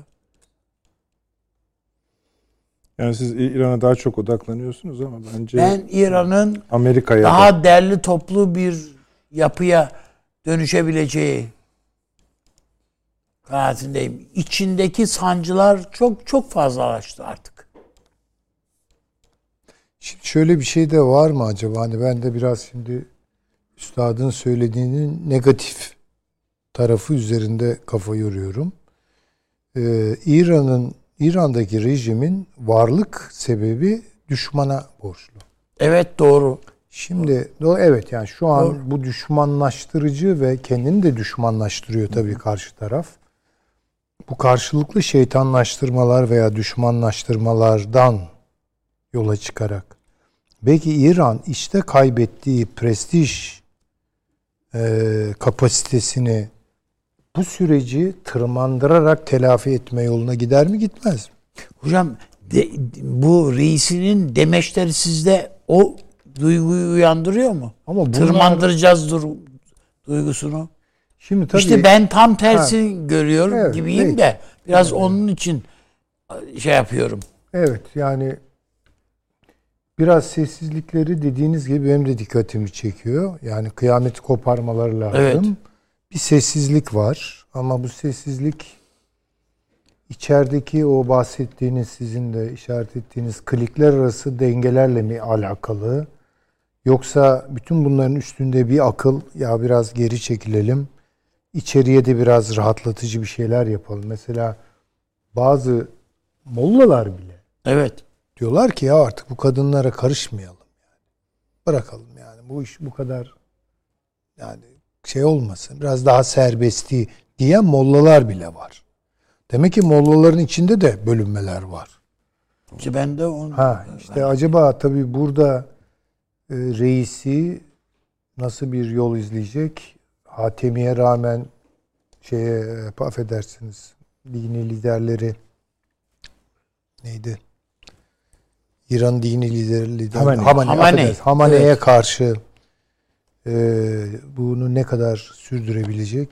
Bunları bilmiyorum. Ama Hamaney bile yaptığı açıklamalar böyle ılımlı açıklamalar oldu hep bu olaylar sırasında, İran'daki olaylar sırasında. yani İran Sokak olayları sırasında. İran siyasi üslubunu çok düz okuduğumuz zaman acaba yanılır mıyız? Yani Ama bunlar bir de bir- bunda mesela size bir oranda hak verebilirim. Çünkü en azından bu idam cezalarını şey yapabilirdi. Askıya alabilirdi. Batı'dan gelen bütün eleştirilere rağmen hiç umursamadılar. Çatır çatır insan çatır astılar. çatır insan astılar. Çok girdik İran'ın içine bence çıkalım. Bu fasıl yani bu önemli bir konu. Bence yani yerli yerinde ele aldık, inceledik. Ee, bir tek belki şu eksik kalmış olabilir ama biz onu daha önce de konuşuyorduk. İran'daki Çin ve Rus varlığının Ha, işte Doğu Akdeniz'e kadar uzanan belki de işte İsrail Cumhurbaşkanı'nın kapınıza dayandı. Mesafe yanılsamalarını düzeltin ifadesinde. Bir onu, onu da zaten e, konuşuyoruz diğer Bir, programlarımızda. ek bir şey söyleyeyim. Rica ederim. Yeni bir yeni bir şey okuduğum için yeni okuduğum için söylüyorum. Buyurunuz hocam. Amerika'nın kararı bundan sonra Amerika'nın uluslararası alandaki polis operasyonlarına İsrail askeri de katılacak. Eskiden Müslüman ve Arap kesimlerinin buna itiraz edildiği düşünüyormuş. Ama İbrahim anlaşmalarından sonra bu itiraz ortaya kalktığından uluslararası Amerikan gücüne İsrail askeri de katılıyor. Şimdi bu Süleyman Hoca'nın şeyini destekliyor. İsrail Tatbikat meselesini de destekliyor. bir adım ileri çıkıyor. Yani artık uluslararası alanda Amerikan askeriyle birlikte uluslararası polis operasyonlarında yer alacak. evet. O zaman olay başka türlü gelişir diye düşünüyorum. Tamam. Peki hazır zaten şeyden eee, açılmışken konu Akdeniz'den. Ha şey evet evet o e, şey hazır mı arkadaşlar? Tam verebiliyor muyuz onu tam ekran? Harita Ha, evet işte bu. Avni abi bahsetmiştiniz ya. Evet. eee Otukbeli'nin anıtı. Evet. Eee, orada yakınlaştırım yakınlaştırabiliyor muyuz arkadaşlar? Bir bakalım o sizin bahsettiğiniz şeyler bir- Evet işte o süliyetler Fatih'in süliyeti, e, Uzun Hasan'ın süliyeti Soldaki ikisi de, herhalde ikisi de var o anıtın yüzünde. hı. Ve iki Türk devletinin imparatorları e, tabii Fatih'in ga- genel alın arkadaşlar. galibiyetiyle sonuçlandı. E, ama demin reklam arasında Süleyman Hocam çok güzel tarif etti. E, Fatih'in e, randevu vererek Tabii, de- tabii. diye ifade ettiniz değil mi hocam? Evet buyurun.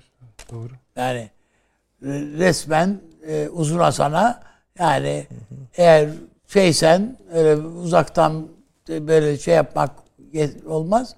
Sen şu tarihte Otluk beline o, o coğrafyaya gel hesaplaşalım. Aslında kazanan, kazanan kim?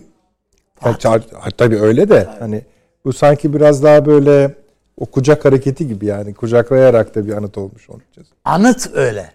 Ama saha öyle. Bu anıt esasında aradan asırlar geçtikten sonra yapılmış bir anıt ama Türk devlet aklını temsil eden bir akıt. Onu anlatın istiyorum işte. Ha işte bu, bu çok Peki. doğru bir şey. Tamam arkadaşlar teşekkür ediyoruz. Geldik efendim sürpriz sayılabilir mi bilmiyorum İtalya-Libya anlaşmasına. Bundan e, yani neden bizi bu kadar ilgilendiriyor bu? E, daha ilgilendiremez, daha fazla ilgilendiren bir konu olamaz Akdeniz Evet. söz konusu olduğunda. Bir Kıbrıs'ı da katacağız şimdi ona. E, bir sıkıntımız vardı. Türkiye-Libya ilişkilerinden doğan anlaşmaya çok itiraz oluyordu bölgede. Evet. Mısır'ın Mısır'ın yaptığı hareket vardı. Kaynaklanan Ondan sonra bir Tü- Roma-Ankara görüşmeleri başladı. Dışişleri Bakanları arasında resmi olarak biz göre, görüntü olarak görebildik onu. Yansıdı ve aradan çok kısa bir süre sonra geçti ve bu anlaşma yapıldı. Evet. Türkiye, Libya, Akdeniz anlaşması. Bunun içinde enerjisi var, muhtemelen limanları var. Siz konuştukça ben altına maddeler de ekleyeceğim. Ama sonuçta saha da söyleyen bir şey. Ve herhalde İtalya aynı zamanda Avrupa'da da bir şey ifade ediyorsa gerek. Akdeniz'deki varlığı. Çünkü biz diyoruz ki bakalım şimdi Mısır ve Yunanistan buna ne diyecek diye soruyoruz ama acaba Fransa ne diyecek? Belki onu da söylemek Şimdi lazım. Mısır Buyurun. ne diyecek, e, Yunanistan ne diyecek bakılacak olsa İtalya belki de Avrupa'daki Avrupa Birliği'ndeki ortaklarına dönük olarak ya onları gücendirmeyelim şimdi durup dururken de Mısır'ın da o kadar petrol rezervi var, şu su var, bu su var diye bakabilirdi. Ama İtalya bir Birleşmiş Milletler'de Libya'nın yaptığı anlaşmaya bakıyor. O bir devlet anlaşması. Ve Birleşmiş Milletler onayladığı bir anlaşma. Dolayısıyla o reel yani geçerli, hukuken de geçerli bir anlaşma. Tamam. Türkiye'nin yaptığı anlaşma o Birleşmiş Milletler belgesine dayanarak Elbette. gerçekleştirilmiş. Elbette. Elbette. Dolayısıyla İtalya kendisine referans olarak bunu aldı. Çok doğru. Yani bir uluslararası belgeye atıf yaparak anlaşma imzalamak başka şey. İki, onun dışında işte Mısır'la Yunanistan arasındaki mutabakat belgelerini. Mutabakat belgesi onlar. Şey değil. Bun- Buna dayalı olarak bir şey götürmek mümkün değil. Ve e, o güzel işaret ettiniz. Bu bir petrol anlaşması değil. Sadece. Bütün e, ilişkileri yani Libya İtalya ilişkilerini ve Türkiye ilişkilerini tanzim eden bir anlaşmadan söz ediyoruz burada. Yani deniz hukukunu da belirleyen bir anlaşmadan söz ediyoruz. Onun için e, bu dört dörtlük ve devamı da gelecek olan ister istemez yani zorlayacak yarın bir gün Mısır da buna katılmak ihtiyacını hissedecek. Çünkü öbür taraftan yaptıkları anlaşmanın e, Mısır'la yapılan anlaşmanın kendi aleyhine bir anlaşma olduğunu herhalde Mısır görüyor. Şimdi bunun bir toplam değeri var bu anlaşmada. Evet. 8 milyar avro. E tabi. 8 milyar avro. Ayrıca bizatihi İtalya Başbakanı. O imza. Evet. Tabii. Ve üstelik de eğer sadece bir Türkiye aleyhtarlığı söz konusu olsa İtalya Başbakanı Türkiye aleyhtarı demeçleriyle siyasete girdi. Hatırlayalım. Evet evet.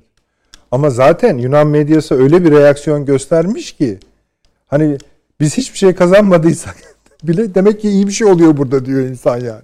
Ha, Evet. O, çünkü ve uzattıkça da uzatıyorlar belli ki. Ben şimdi önümden görüyorum.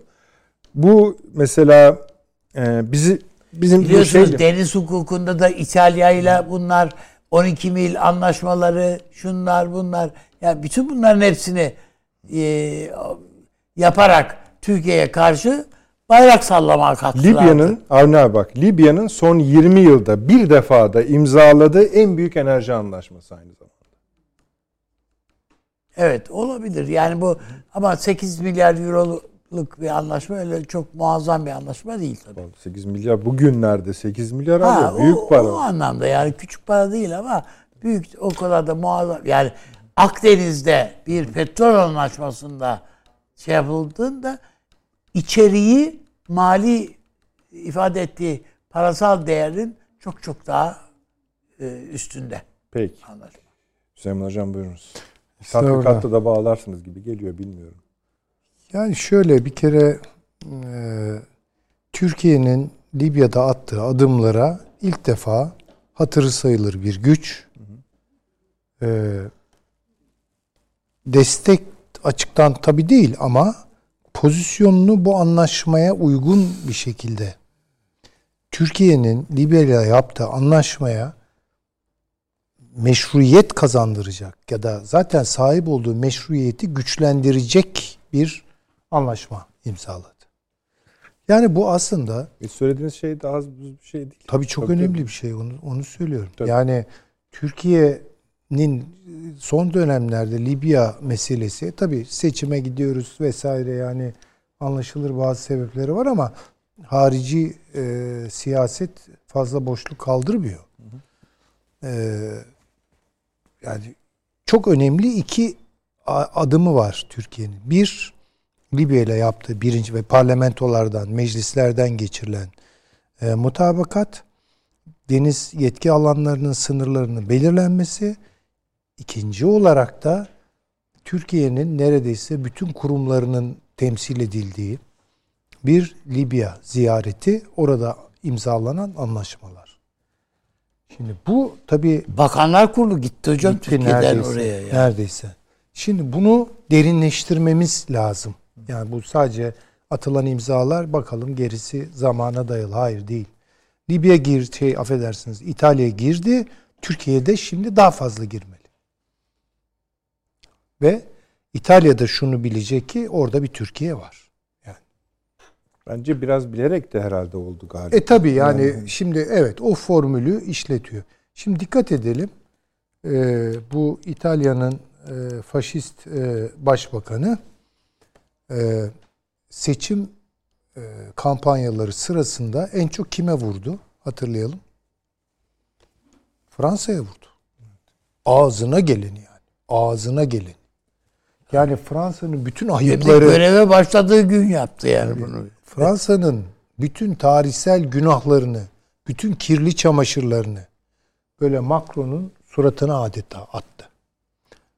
Zaten epeydir İtalya Fransa ile Almanya arasında yani böyle bir üçlü olarak hep e, aile fotoğrafı verirlerdi ya fotoğraftan bile kendini çıkarttı. Yani bu e, son e, hükümetle ilgili değil. Daha öncesindeki hükümetlerin liderleridir. Şimdi hatırlamıyorum ismini ama başbakan hatırlıyorum. İşte Berlusconi gibi. Yok yok Berlusconi'den sonra. Ha. Ben de girmem bu fotoğrafa. Evet. O an terk etti orayı. Çünkü İtalya şunu yaşıyor. Yahu İtalya, Afrika'dan gelen bütün e, göç hareketleri Sicilya üzerinden çizmeye yığılıyor. Bunlar İtalya'yı bir tür toplama kampı gibi düşünüyorlar. Evet doğru. Bizim engellememizi istiyorlar. Bizim masrafları yüklenmemizi istiyorlar. Bunlar da çekiliyorlar kenara, köşeye. Evet, ellerini seyrediyorlar. Ben ellerini sıcak suya sokmuyorlar. sokmuyorlar. Evet. Artık bu kadının iktidara gelmesinin zaten en önemli sebeplerinden biri İtalyan kamuoyunun Fransa'dan ve Almanya'dan artık neredeyse gına getirdiği bir şey. Ee, ne Dönem. diyelim ona? Evet. Ee, bir haleti ruhiye. Ve kadın da bunun gereğini yapıyor. Allah var. Yani şimdi. Amacı ne? Avrupa'nın geleceğinde İtalya'yı enerji e, transferinde tekel haline getirmek. Yani Avrupa'nın da bu anlamda liderliğini oynamış oluyor. Tam oraya Aklınca. gelecektim. Şunu ekleyeyim sadece hocam. Şimdi bu anlaşma Kuzey Afrika'dan Avrupa'ya e, doğal gaz taşınması için İtalya'yı bir tedarik merkezine Ha. dönüştürüyor. Tabii. Şimdi ben hep Türkiye tarafından da bakıyorum. Bir merkez olması açısından çalışmaların yürütüldüğü Türkiye ile bu manada nasıl bir rabıta kurulur diye de aklıma geliyor. E şimdi Türkiye'nin de orada bir e, hayat sahası var değil mi yani? Türkiye'nin de orada Tabii canım, petrolü öyle. var. Yani TEPA, Türk Petrolleri Anonim Ortaklığı'yla Eni mi bunların şirketi? Eni beraber yapabilir bazı şeyler. Ne diyecekler? Ne yapabilirler? Yok canım bir şey yapacaklar. Hiçbir şey yapamazlar. Şimdi bu hakikaten e, Yunan basınında o kadar vaveyla kopuyor. Boşuna değil o tabii ki. En beter şu an duşu yiyen Mısır. E bakınız yani Mısır'ın geleceği çok iyi değil. Sisi'nin geleceği çok iyi değil. Sisi resmen ülkeyi Evet. 100 milyon Mısırlıyı heba ederek dar bir oligarşinin kasasını doldurmak üzere resmen çiğnedi geçti. Yani öyle bir adam ki bu Sisi çıkıp halkına küfrediyor. Aptallar diyor. Ne biçim insanlarsınız? Ya böyle konuşur mu? Yani diktatörün de demek ki akıllısı ve aptalı var yani. Böyle bir tuhaf bir hal bu. E ama nereye kadar yani? Artık bunun bence son kullanım tarihi geçiyor yani ve Mısır'da bence çok daha değişik bir dönüşüm olabilir. İşte bu dönüşümle birlikte belki o zaman bir orta yol bulunacaksa bulunabilir. Yani Libya üzerinden.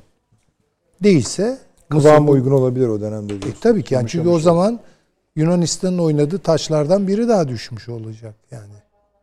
Ha diyeceksiniz ki İsrail. İsrail de ona göre bir pozisyon alır. Yani ta Libya'da e, İsrail için terk edemeyeceği bir şey yok. yok tabii ki yani ona Anında göre. satar Ama yani. Mısır Mısır burada en büyük en ağır darbeyi iki iki güç bundan darbe yedi. Bu İtalya Libya anlaşması. Bir Fransa. Dediğiniz gibi bunu engellemek için bir şeyler yapabilirler. İki Mısır. Üçüncü derecede tabi bakarsanız dolaylı olarak Yunanistan. Ama biraz Türkiye'nin elini çabuk tutması gerektiği kanaatindeyim yani. Derhal bu fırsatı şey, değerlendirmeli. Bu arada, bu arada yani gitsin hemen anlaşmalar var, ne var. imzalasın. yani Ama yani devlet işleri de biraz tabii onun dışında götürülmesi gerekmiyor mu? Yani tamam bir taraftan seçim olsun da çünkü e, galiba e, bir dönüşüm olursa, değişim olursa e, çok ilginç pro, e, projeler var. Yani bütün şeyleri toplayacaklarmış. E, bu bölgenin devletlerini Mısır, Türkiye Tabii, tabii falan canım. çok taraflı bir forum oluşturup e, oradan bir şey yapacak. Yani ben hiç girmeyeceğim de. e, Neyse yani bu şey e, enteresan bir açılım yani. Yani bu işte Yani- neyse. Bunlar konuşulduğunda tek satır biliyorsunuz. Yani e, bu dünyanın yani şu kadar madde yazacağına S400'ü ne yapacaksın onu söyle desen zaten Yok, yok, çözülüyor. zaten. Evet. Arkası çözülüyor. Neyse ayrı ayrı Sağlaması yazılır e, konu. tabii ki. Yani Yalnız söyleyeyim hani bu dış politika maddelerinde şeyler bozulmuş. Avrupa Birliği'ni destekleyenler bozulmuş. Ayrı yer açılmadığı için kendilerine. işte artık bilmiyoruz. Ee, Demek ki o da görüyor bir takım gerçeklerim. Altılı masa da görüyor yani. yani Yok bu Doğu, canım, Doğu Akdeniz'le değil. ilgili yani söylediği şey e, e, oradan çıkan ses şu yani bu sorunları aşmanın yolu bütün bir taraf olan devletleri toplayıp bir forum oluşturup e, oradan Çözümü bir orada. yani it's highly complicated yani bu artık Bu yani, akşamın lafı da bu. ya oldu. biz bu burayı daha da kaotik Amerikan hale filmi. getirmek istiyorsak bunu yapalım. Yani Hocam, apartmanın İttihat- sorunlarını İttihat Terakki de böyle yaklaştıydı hocam. İşte Herkesi bir araya yani getirelim. getirelim diye Öyle olmuyor. değil mi yani? Olmuyor. olmuyor. Hepsi ortaklaşa bir karar versinler. Falan. Sonradan Abdülhamit Allah rahmet eylesin Selanik'te kendisine söylendiği vakit böyle böyle yapıyor diye onu da mı yaptılar diyor. Peki. Yani halbuki ne kadar keskin değil mi ilişkiler? Şu hale bakın yani. Buranın gerçekleri başka türlü davranmayı. Şu an Türkiye acilen Libya'ya bir çıkartma yapmalı. Ne anlamda? Ekonomik anlamda. Neyse yani. Daha çok bağlama yani kapsama almalı. Tabii ki ama çünkü şunu da görelim. Eğer Türkiye burada kararsız davranırsa ki bunu yapıyor maalesef. Kararsız davranırsa orada parsayı başkaları toplar. Türkiye değil. Yani Türkiye'nin açtığı yoldan başkaları girer. Yani bir zahmet Ruslar da şurada artık her yer bak böyle işler yapıyorlar işte 3 artı Şam bilmem ne filan. Biraz da yani şeyi düşünseler olmuyor mu? Vallahi Ya zaten burada İran, orada da yani öbür Afrika sınırında söylüyorum. Rusya o kadar basit bir şey yapmaları gerekiyor ki. Her şeyini Ee, yani. işte- Madem yukarıda bu kadar birbirine giriyorsun. Rusya'nın Libya politikası başından itibaren yanlış. Evet başından hocam. itibaren. Doğru. Hocam. Nasıl ki bizim Suriye politikamız başından yanlıştı. Bunların da Libya politikası başından yanlış. Türkiye biraz Rusya'nın gözüne de bunu soksa iyi olur yani. Sokuyor. Rusların Ruslar bu Wagner üzerinden bir devlet şey değil bir şirket kafasıyla. Yani oradaki petrolü kontrol Evet. etmek gibi basit bir hesapla gittiler. Kaddafi'ye saldırmaları NATO'nun gazına gelip bizimki de çok ayıptı. Çok Tabii, tabii, ayıptı. söylüyoruz onu zaten. Yani yalnız Onların yaptığı da bir Tabii. başla başına. Hani biz döndük. katıldık hocam. ya. Nihayet patinaj yapıp döndük de bunlar orada dönemediler. Suriye'de de biz patinaj yaptık ama dönemedik. Yani şu an uğraşıyoruz. kimse de birbirinden ders çıkarmıyor. Çıkartmıyor işte yani. Tecrübe Şimdi hocam meselesi. şeyden sonra, Complicated'dan sonra Overrated bölümüne geçip Akdeniz'de Evet siz nasıl görüyorsunuz bu anlaşmayı? Da anlaşmayı sormuyoruz aslında. Anlaşmayı- Akdeniz dengeleri üzerinden bir konuşma açıyoruz. Buyurunuz. Ee, bir iki avantajımız var. Bir tanesi bu deniz alanlarını incelerken Adriyatik'te bir anlaşma yaptı Yunanistan ve e, İtalya. Ve Mora Yarımadası'nın batı tarafındaki bir küçük adanın, Meis Adası kadar bir adanın deniz alanları olmadığını kabul etti. Bunun hemen Meis'e olan yorumladık. Demek ki e, bazı adaların e, bulundukları coğrafi durum nedeniyle olayın çözülmesinde deniz alanlarının olmadığı kabul edilebiliyor. Biliyorsunuz Meis Adası çok uzağında Türk topraklarına yakın. Bunun işte bilmem 200 deniz mili bilmem ne e, 12 mil karasuları Türkiye tarafına bakan öbür tarafa Türkiye tarafına değil de aşağı doğru bakan falan olmaması gerekiyor. Bu bize bir örnek olmuştu. Şimdi bu anlaşma bu olayı daha güçlendirici olay haline gelebilir. Örneklemelerden bunu ileri sürebiliriz. İkinci bir durum var. Onu biraz daha açıklığa kavuşturmak lazım. Libya'nın münhasır ekonomik bölgesi zaten meşru. Tamam. Birleşmiş Milletler üzerinden Evet. Türkiye'nin tarafı da bir zorluk var. Yani uluslararası alanda. Şimdi İtalya'nın yaptığı anlaşma e, Avrupa'nın da Libya'nın meşru olan ekonomik bölgesini sağlamlaştırıyor. pekiştiriyor. Daha Ama aynı evvel- zamanda imzaladığı kişi de bizi hani iki, iki, iki ayrı grup var ya orada. Bravo. Bize yakın kesim olduğu bize için yakın Hafter grubu değil de Evet, bizimle Tabii ki. Evet. imzalayan grupla imzaladığı için önemi o yani konu. daha iyi bir boyut oluyor. Buradan e, arkadaşların söylediğine geliyorum. Türkiye burada Libya'nın kabul edilmiş sularında petrol aramaya girebilir. Yapılan anlaşma buydu. Ama Türkiye tarafındaki sulardaki olay hala şeyde. Limboda. Yani Anladım, böyle tartışılıyor. diyor. tartışılıyor. Ama bu tabii e, Yunanistan'ı da e, kızdıracak bir olay. Şöyle bir şey çizersen Libya'nın şu tarafından geçiyor ama demek ki o meşru alanı kabul etti. Hafter yerine bizim imzaladığımız yapıyla şey etti. Yunanistan tabii tamamen bunun olmamasını gerektiriyor. Belki de o tarafın da geçersiz olmasını istiyordu. Bu da değil. Bu Türkiye'nin lehine bir şey. Demin Süleyman Hoca da söyledi. Hemen Türkiye burada tamam gemilerimiz de var.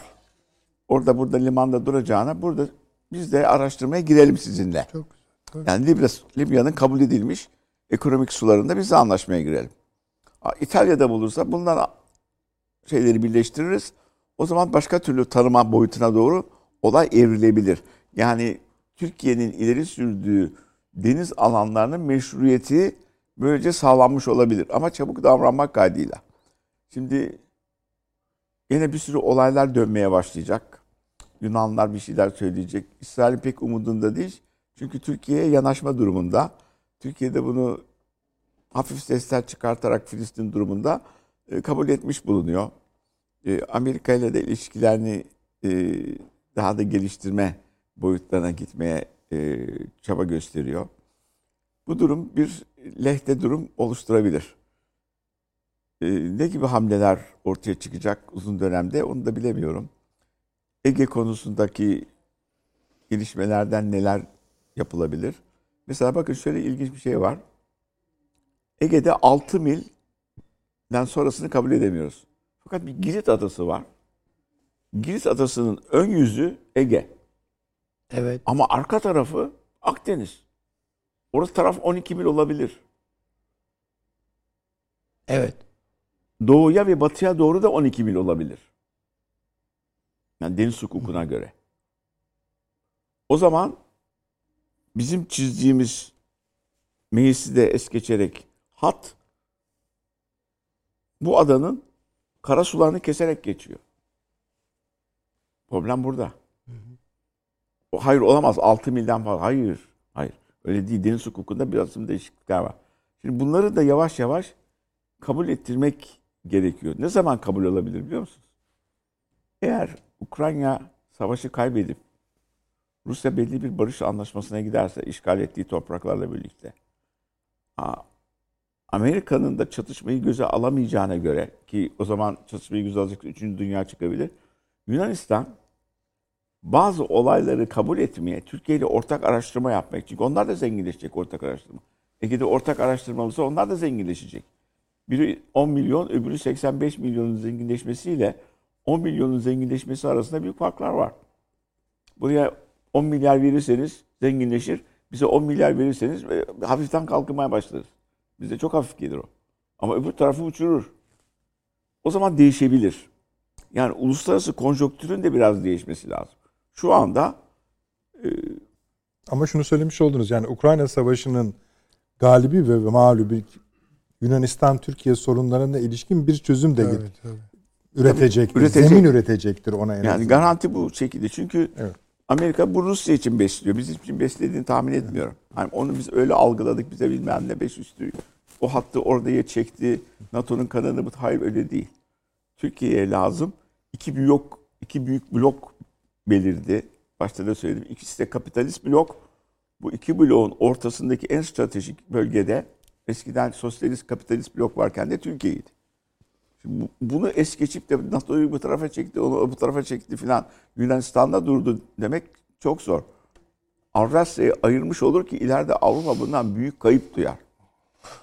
O yüzden o savaşın sonucunda Yunanistan'ın önemi azalacağı için o üstlerle durumlar için bazı konularda yanaşacak. Şu anda kendisini o hattın önemli biri olarak görerek biraz böyle e, direniş gösteriyor. Amerika ve Fransa'da, yürü dedi yürüyor o kadar. Fransa'da bakıyorsunuz Asya'da bir toplantı yapmaya çalışıyor. Geliyor Kafkaslar'da bir şeyler yapmaya çalışıyor. Acaba ayrı bir stratejik güç olur muyum diye uğraşıyor. Herhalde onların da kafasında Napolyon'un hatıraları kalmış. Asla o güçte değil. Afrika'da da tutunamadı. Şimdi Yunanistan'ın yanında duruyor. Arkadaşlar bu Fransa'daki bugün gösterilerin var mı? Şey. Yani kendi gücünü aşan Verin bakalım. bir takım boyutlarda. Siz devam edin. Siz Fransız halkının ya Avrupa halkının gerçek bir savaş çıktığında savaşabileceğini düşünüyor musunuz? 75 senedir yatan habire Ukrayna'yı beslemekten içindeki silah depoları çökmüş olan bir yapı burada krizlerde direniyor. Peşinden de tamam buradaki hatlar bulundu, petrol çıktı bilmem ne. 2030-35'lerde diyecekler ki petrol, gaz ve kömürün kullanmasını durduralım. Ekonomik bilmem ne geliyor. Habire devamlı şey ödüyoruz. İklim değişikliğine karşı yeni enerji metotları, yeni sistemler. Artık uluslararası ilişkiler dersinde bunu tartışıyoruz. Yani petrol belki daha kullanılmaya devam eder ama bu kadar geniş bir şekilde değil. Yunanistan bile e, güneş ışınlarını kullanacağı bir takım sistemlerle yeni bir yapı oluşturuyor. O da petrolü bitince ne yapacağını düşünüyorlar bilmem ne oluyor falan. O yüzden Yunanistan'ın boş direnmeleri bir takım içindeki psikolojik hırslardan dolayı. Bunlarda konferanslar verdik. Hatta e, İlber de gelmişti o tarihi anlattı. Agea Polis yani Ege şehri diye Türkiye ile birlikte buranın bir turizm alanı, birlikte ortak kullanım alanı olmasını, bizim Asya'dan gelecek turistleri buraya getirmemizi, birlikte petrol varsa ne kadardır, çok büyük olduğunu zannetmiyorum şimdiye kadar patlatırlardı. Birlikte kullanılması gerektiğini ve bunlardan kendilerinde çok faydalanacağını söylüyorduk. Ama kilisenin rolü var. Yani her yerde aslında ki olayı tutan, e, mantık dışı yapıları ortaya koyan hep bu şey adamları. İsrail'in şeyin din adamları. Evet. Şu an bu sizin konuşurken verilen gö- şeylerde gösteri görüntüleri de Bugün işte yarım milyondan fazla, bir milyon kişi demişlerdi. Yarım milyon olmuş ama daha da geliyor diyorlar. Ee, Fransa'da işte yok grevdir, yok işte ekonomik şartlardır vesairedir. Ama bu mühim olan bu değil. Yani Neyse, devam ediyor bu, mesela- devam ediyor. Şey İsveç'te Tevrat yakma başvurusunu geri çektiler. Yani. Onda orada bir de bu çıktı olacaktır. Peki. Bu Olmadı. fasılda. Yani Libya'yı ele almamızın sebebi İtalya'nın bu yeni anlaşmayla birlikte bir de şunu da ben özellikle vurgulamak istedim. Çünkü bu anlaşmanın, imzalanan anlaşmaların metinleri 3-5 günün hazırlık işi değil. Bu bayağıdır konuşulmuş ve Türkiye İtalya teması başladığında her iki ülke Ankara'da, Roma'da bu anlaşmaların gayet farkında. Bu anlaşmalardan çıkacak mesajların da farkında. Herhalde. Doğal olarak da bu böyle kurulmuş, geçmiş, gitmiş. Şimdi Süleyman Bey'in favori e, karakteri Bo- e, Bolton'a gelelim. E, evet, şimdi ne, bunu da bir kendisi daha önce söylemiyordu. Bir bizden mi duydu, ne yaptı? Çünkü Türkiye'de söyleniyor biliyorsunuz. Bu sefer de diyor hani Türkler yan çizerse yani artık geriye şu kalmıştır. Yeni NATO kurulur. Bu çünkü Batı'dan hiç duymadım ben bunu. Hep bizde iki yazılarda. Sırf Türkiye'yi dışlamak için adam NATO'yu gözden çıkardı ya. İnanılmaz değil mi? İnanılmazlar yani. Yani ne diyeceğiz? NATO Yani çocuksu bir şey yani. gibi bir şey olacak. He. Evet. Ne düşünüyorsunuz? Ama tabii konu bu değil esasında Süleyman Hocam. Yani şöyle zaten e, burada birkaç defa en azından benim hatırladığım vurguladık. E, Türkiye'nin şu an soğuk savaştan kalma emanet bir NATO üyeliği var. Ama NATO'nun yeni konseptleriyle yeni NATO konseptleriyle Türkiye'nin NATO içindeki pozisyonu uyuşmuyor. Bunu nasıl halledecekler?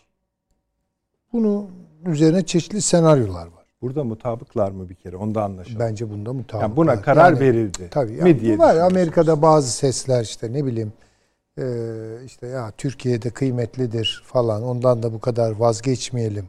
Sonuçta işte o da bir NATO mensubudur filan gibi açıklamalar zaman zaman duyuyoruz.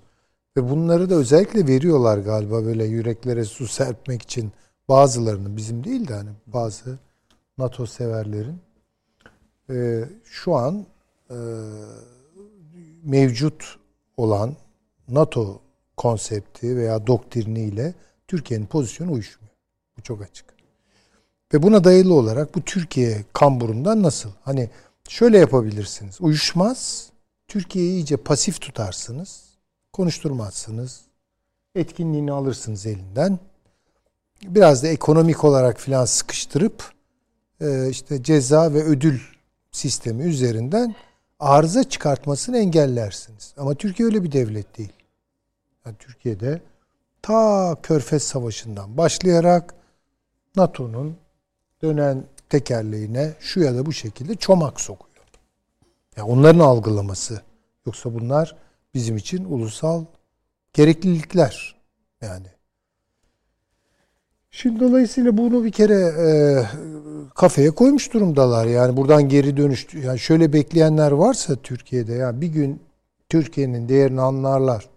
Türkiye'nin değerini soğuk savaşta bile tam anlamadılar, anlamak da istemediler. Yani soğuk savaşta.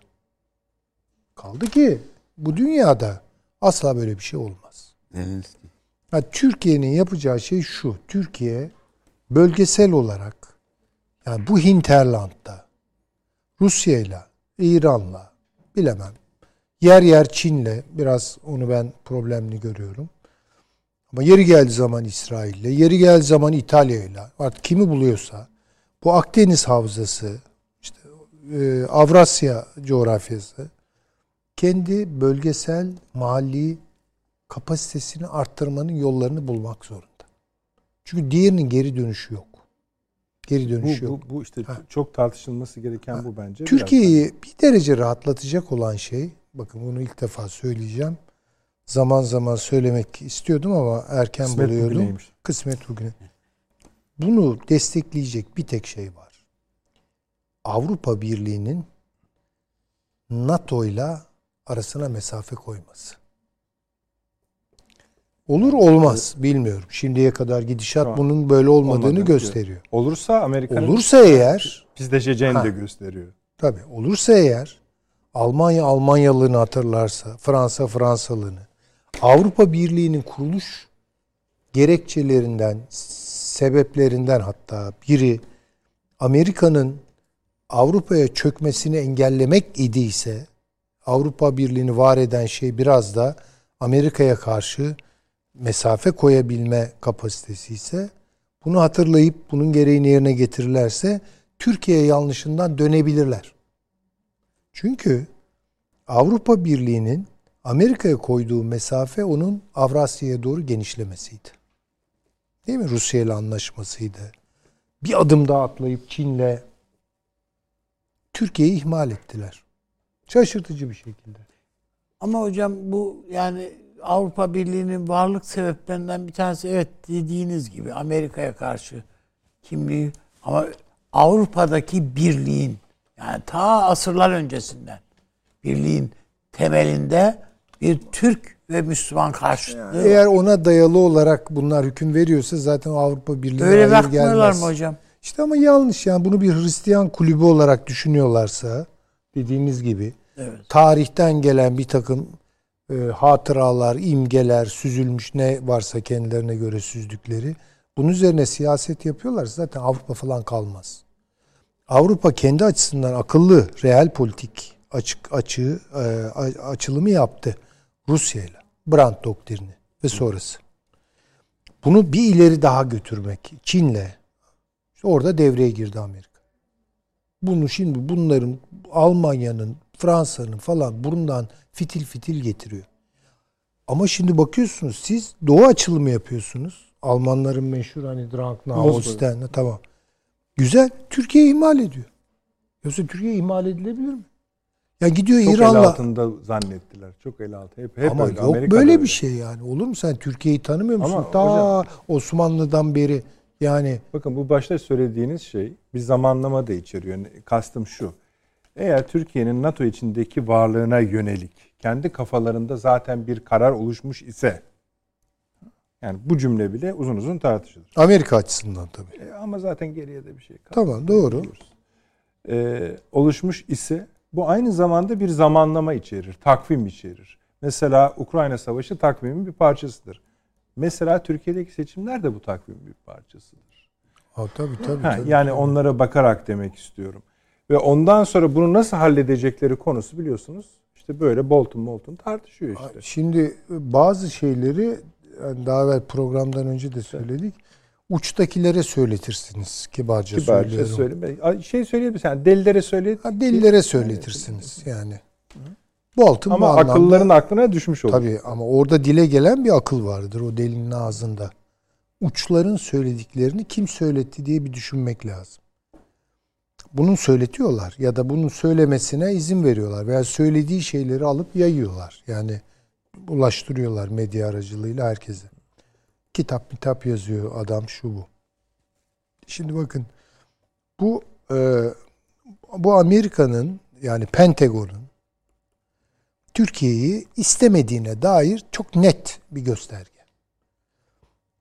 Türkiye'yi NATO'ya yakıştırmadıklarına da buradan delalet edebilirsiniz.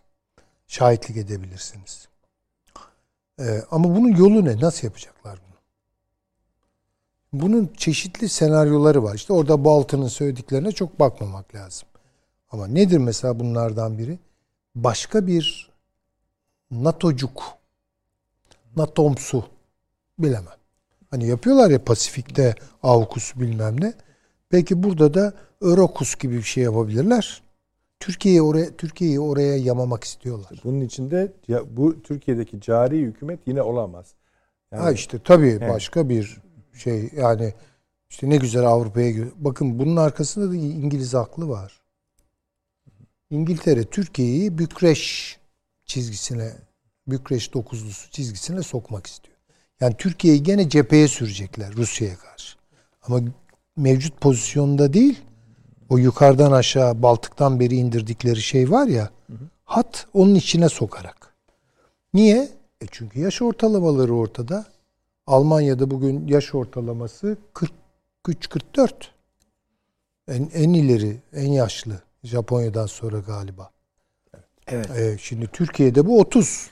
Türkiye'de de bir yaşlanma var tabii ama e ne güzel işte. Yani erat asker. Onun için Türkiye'nin buna çok dikkat etmesi lazım. Yani Avrupa ile temas kuruyorum, Avrupa Birliği'ne o taraftan giriyorum falan gibi tongaları düşerse Türkiye çok büyük hata yapar. Yani bu onun için hani Türkiye'yi NATO'dan atmaz, atmanın yollarından biri olarak söylüyorum. Bir patern olarak söylüyorum. Bir NATO'cuğa Türkiye'yi eklemek. NATO'cuk. NATO'msu. Ama bunu da farkına varmayacak bir Türkiye'de bir siyasi iktidarın oluşması. Oluşması gerekiyor Gerekir. ve bunu hatta alkışlayacak bir Evet. e, yeni bir siyasi oluşum olur mu artık onu bilmiyorum. Peki. Ama şu yani dediğinize bunu Avrupa'ya biri giriyoruz falan diye yutturmak Yani kalkacak. evet şey e, Türkiye İngiltere ilişkilerine çok dikkat edelim. Çok çok dikkat edelim. Peki hocam. Evet. Efendim bir ikinci reklamımızı da tamamlayalım. Sonra dönüp konularımıza devam edelim. Döndük efendim akıl odası devam ediyor. Hasan Kön hocamızdayız. Bir kere ön- önce şunu sorayım. Süleyman Bey'in ya ben de nispeten katılıyorum da bir türlü demek ki bu alışkanlıklar var ya 80-90 yıllık alışkanlıklar bize dahi nüfuz etmiş Avni Bey. Yani şu cümleyi kura- kurmak bile insana garip geliyor. Gerçekten NATO'nun ana oyuncuları ya da ana oyuncusu Türkiye için böyle bir karar aşamasında böyle bir karar hissediyor mu daha doğrusu? Yani tamam buraya kadar artık Türkiye hani demek ki bir şey yapmak lazımdır cümlesini kuruyor mu? Şimdi kendi yani anlayabildiğim görüşü söyleyeceğim. Estağfurullah hocam. Şimdi bu İsveç ve Finlandiya'nın NATO'ya dahil edilmesi değişen stratejiler Asya ve Güney Pasifik'e gitti. Nedeniyle NATO'nun artık çok büyük önemi yok. Ama bu Demokrat Parti ve Biden'ın temel politikası kime karşı? Trump'a karşı. Yani bunları alacaklar. Diyecekler ki bak Trump NATO'yu bir kenara bıraktı. Avrupa'yı bıraktı. Biz Avrupa'yı, bize oluşturan Avrupa'yı kendi içimizde topluyoruz. Şimdi bu yüzden çeşitli psikolojik baskılar yapıyorlar. Fakat asıl yazılanlara bakıyoruz. Basınımız e, onlara ediyor. Diyor ki şimdi Türkiye'de bir seçim var. İktidardaki parti belli grupları sistemin içinde tutmak istiyor. Onlara karşı direnci de bu ki askerinde bu. İşte Yunanistan Makedonya kelimesi için bu kadar direndi. Türkiye hayati bir konuda direnmesi lazım. Bu milliyetçi çevrelerde puan alır. Ama seçimlerden sonra parti kazanırsa bunu imzalayacak. Seçimlerden sonra muhalefet kazanırsa muhalefet imzalayacak. Ama asıl önemli olan Türkiye'nin NATO'da bırakılmamasının nedeni Türkiye bu sistemden çıkarsa Avrupa'nın içine milyarlarca insan akar. Türkiye bu göçü emen ve durduran yerdir diyorlar. O kısım Bolton'da yok. Ama Meksika'dan gelen göçe karşı Biden'ı destekliyorlar. Sen bu göçü bırakıyorsun. Bak Trump oraya duvar örüyordu. Sen bunu yapmıyorsun falan.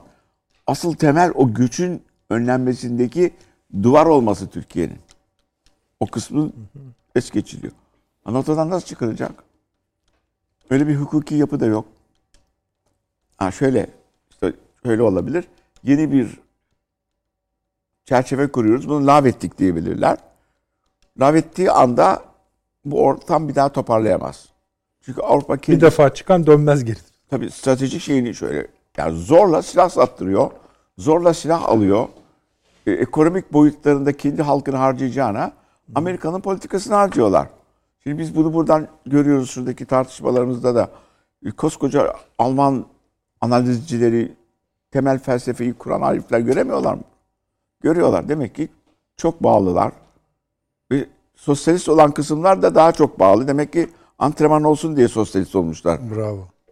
Yani inanılır gibi değil. Yani sağ gruplar NATO'da destekçiye sosyalist gruplar destekliyor herhalde. Böyle bir şekilde ve içeride Alt İtalya'da, İspanya'da, Fransa'da milliyetçi akımlar hızla yukarı doğru çıkıyor. Neden? E, ekonomi bozuluyor. İçerideki adam silah gönderin, top gönderin, bilmem ne gönderin. Boşuna zaman gönderecekleri silahlar da 3 ay sonra, 6 ay sonra, 1 sene sonra bu Mart ayında Rusya taarruza gidiyor. 350 bin kişi yığmış oraya. Boş yere oyalama zavallı olan Ukrayna halkına oluyor. Ha, bu sırada Türkiye çıkaracak öyle mi? Bolton'un hezeyanlarından biri Trump'a da bir şeyler yazmıştı. Trump onu kaldırıp attı. Şeyden çıkmasınlar. Tabii tabii. Şimdi birkaç kişi daha böyle bir takım hezeyanlarda bulunuyor. Türkiye çekildi kardeşim ne yaparsanız yapın. Göçler de nereye giderse gitsin ben bunlarla mı uğraşacağım dediği anda Avrupa'nın Nazi dönemindeki yüzü ortaya çıkar. Şu o- anda bile hani alttan renk veriyor. Tabii demokratik olan Almanlar bakalım kaç kişiyi bu sefer ızgara mı yaparlar, domates mi çevirirler, ne yaparlar görürüz. Ama ekonomik durumdayken herkes iyi insan. O yüzden bunları aldırmıyoruz. Söylemelerinde heyecan yaratıyor. Basınımızın da oyalıyor. İşte yazı yazmak zorundalar herkes. Bir şeyler yazıyoruz. Tamam Onun dışında herhangi bir fonksiyonu yok. Yine de şunu herhalde inkar etmezsiniz. Mutsuzlar bizden.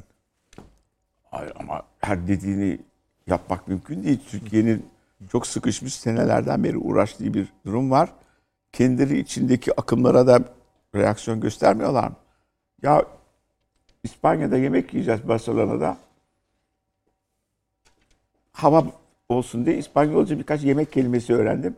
Daha sonra İspanyolca Barcelona'da yemek ısmarladım. Dedi ki no İspanyol. E burası İspanya. Dedi ki Bask dilini biliyorsan konuşursun yahut İngilizce konuş dedi. Şimdi biz destekleyelim mi oradaki hareketleri? Yani kendilerine yapılmayacak hareketleri Türkiye çarpışarak adam kaybederek uğraşırken ama NATO çok iyi olsun Biden da ikinci dönemi kazansın Trump kazanmasın diye Türkiye kendisini harcayacak durumda değil.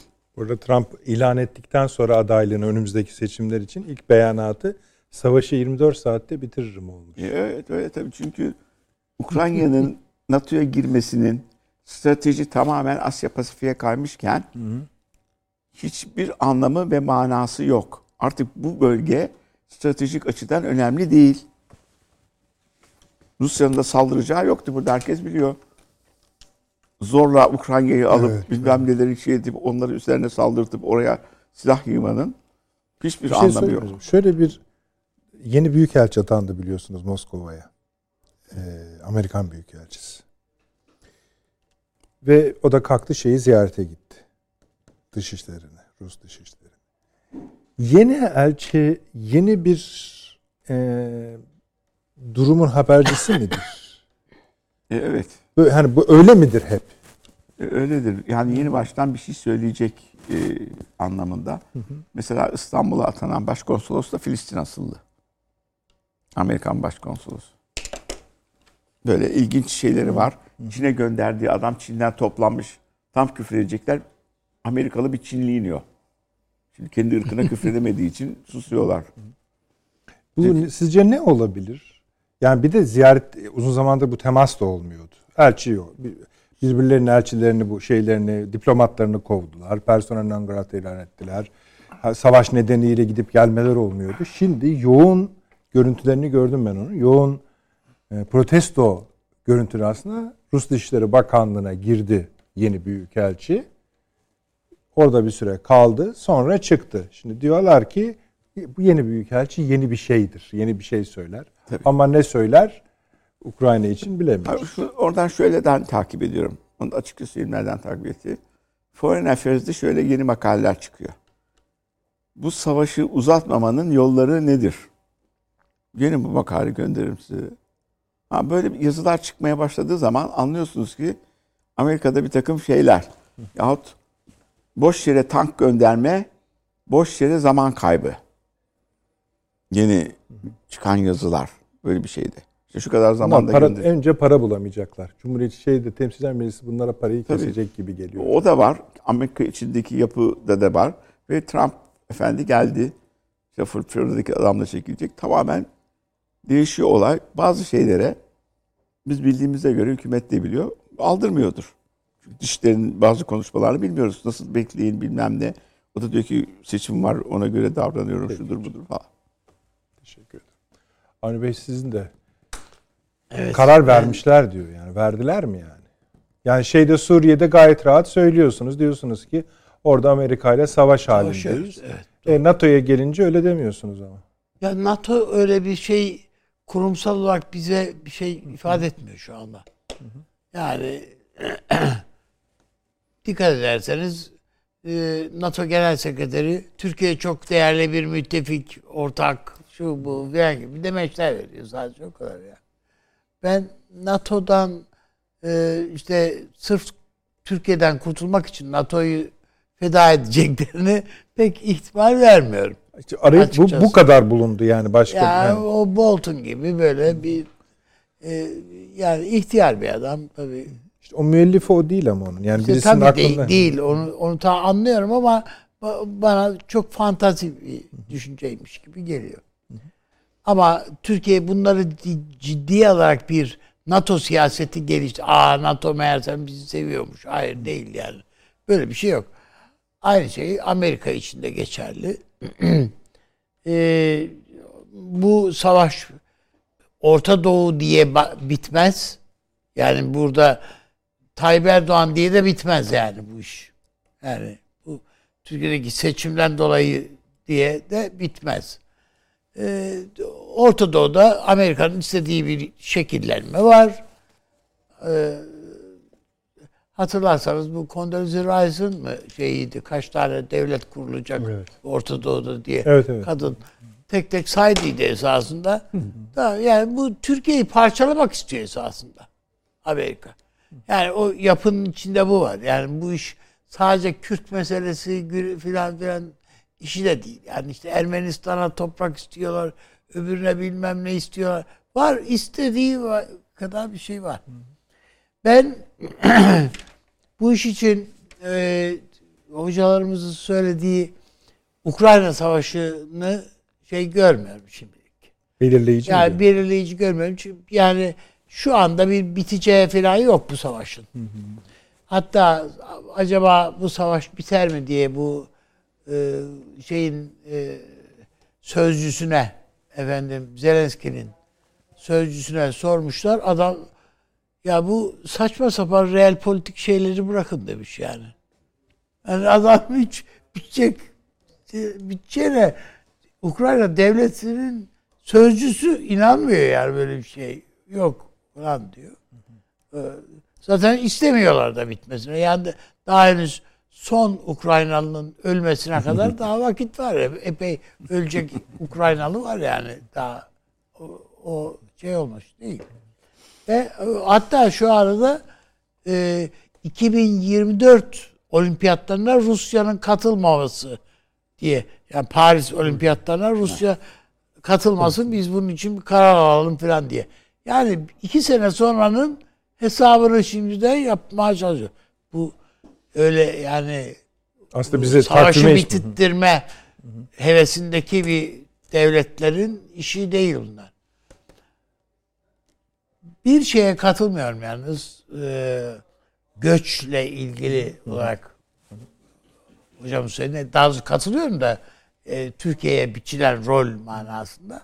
Ama Batı'nın burada bir yanılgısı var. Esas Avrupa Birliği'ne aldığın 30'a yakın ülke var ya. Bunların hepsi batıya yani kendi içlerinde göç ediyorlar. Bulgaristan'da nüfus azaldı ya. Hepsi Almanya'ya göç ettiler. Ko- Kosova'ya şimdi şey e, a- 90 günlük serbest dolaşım şeyi hakkı tanındı Kosovalılara. Kosovalıların tamamı 90 günse 90 gün kardeşim. Neyse bir gidelim hele bakalım Peki. diye o tarafa gidiyor. Bütün Avrupa'daki devlet şeyler, ülkelerin, o küçük devletlerin, Sırbistan, Hırvatistan, hepsinin vatandaşları tamam kardeşim işte serbest dolaşım, işte e, Schengen, şu bu neyse bütün bunlar tamam. E biz ama Almanya'da yaşamak istiyoruz diyor. Ve oraya göç yani göçmenlik göçmenlik Avrupa'nın içinde var esasında. Şeyden el, bir de bunun üstüne Afganistan'dan, şuradan, buradan, Türk, İran'dan neyse gelecek olan işte o Türkiye'nin preslediği insanlar var İran'dan böyle. Ha bunu da göze alabiliyorlarsa mesele yok. Ee, Elle gelen düğün bayram yani Türkiye için bunların bir sorun olacağını zannetmiyorum ben. Esasında tabii bu akşam Ukrayna'yı bir ana kalem olarak yine açacaktık. Çünkü sürekli olarak yeni bilgi geliyor. Yeni hani ben zaten hani Ukrayna açılabilseydi onları böyle sizlere arz edecektim. Böyle bir 10 maddelik yeni adımlar var. Ama bunların hiçbiri içlerinde numuneler olsa Yarın da gün barışa ilişkin bir Ki- şey yani söylemiyor. Rus ordusu Kiev'e girdi falan diye de haber gelebilir. Yani, Yani işte Yani mesela dün Yani e, öyle son bir 48 takım saatte şeyler, bu her sorunun ortasından yani girmeyelim konuya zamanımız kalmadı. 25 bölge ele geçirmiş Ruslar. Şimdi bunlar artık hani çok şey yapılmıyor. Dikkat ederseniz şeyden de fazla ses yok. İngiltere'den, Amerika'dan, Kiev'den hani bir değişik durum var ama e, Ruslar da anladığım kadarıyla bu şeyi getirtmeye çalışıyorlar artık. uçak Daha- istiyorum diyor ya Zelenski. Evet evet. F-16 istiyorum diyor. İşte Biden yok dedi. Yani tabii en azından şunu söyleyelim Süleyman Hocam. Bu tanklar konusunda mesela Almanlar demişti ki Amerika'ya ya tamam biz Leopard vermiyoruz ama vereceksek siz de şey vereceksiniz. Evet. Abramslar evet demişlerdi. Caydı- Sabaha sabaha caydı. caydılar. Almanya Evet, verdiğiyle öyle. kaldı yani. Hani söz verdiğiyle kaldı. Uçaklar konusunda da ben hiç yani şey olacağını zannetmiyorum. Bugün çıktı Tabii F-16 canım, falan yok dedi Biden. Zaten Almanya hemen yok kardeşim uçak uçak olmaz. Bu savaşın şeyini de- değiştirir dedi. Mesafesini değiştirir. Tabii Moskova'yı vurmaya kalkarlar. Tabii canım. yani. Kalkar yani o Zelenski'de şey yok ki öyle bir ölçü yok yani. Abi çok teşekkür ediyorum. Sağ olun. Sağ ol. Süleyman Hocam ağzınıza sağlık var olun. Hasan Hocam çok çok teşekkür, ediyorum. ediyoruz, Eksik sağ olun. olmayınız. Ama bak formülü bulamadık yine. Demek ki bu NATO'nun maddeleri arasında tüyebileceğimiz bir yer yok, yani. Öyle kurulmuş. Ama Peki efendim. Eksiklerimiz var. Tamamlarız. Perşembe günü başka konularımız da olacak. Ee, iyi geceler diliyoruz. Perşembe buluşmak üzere.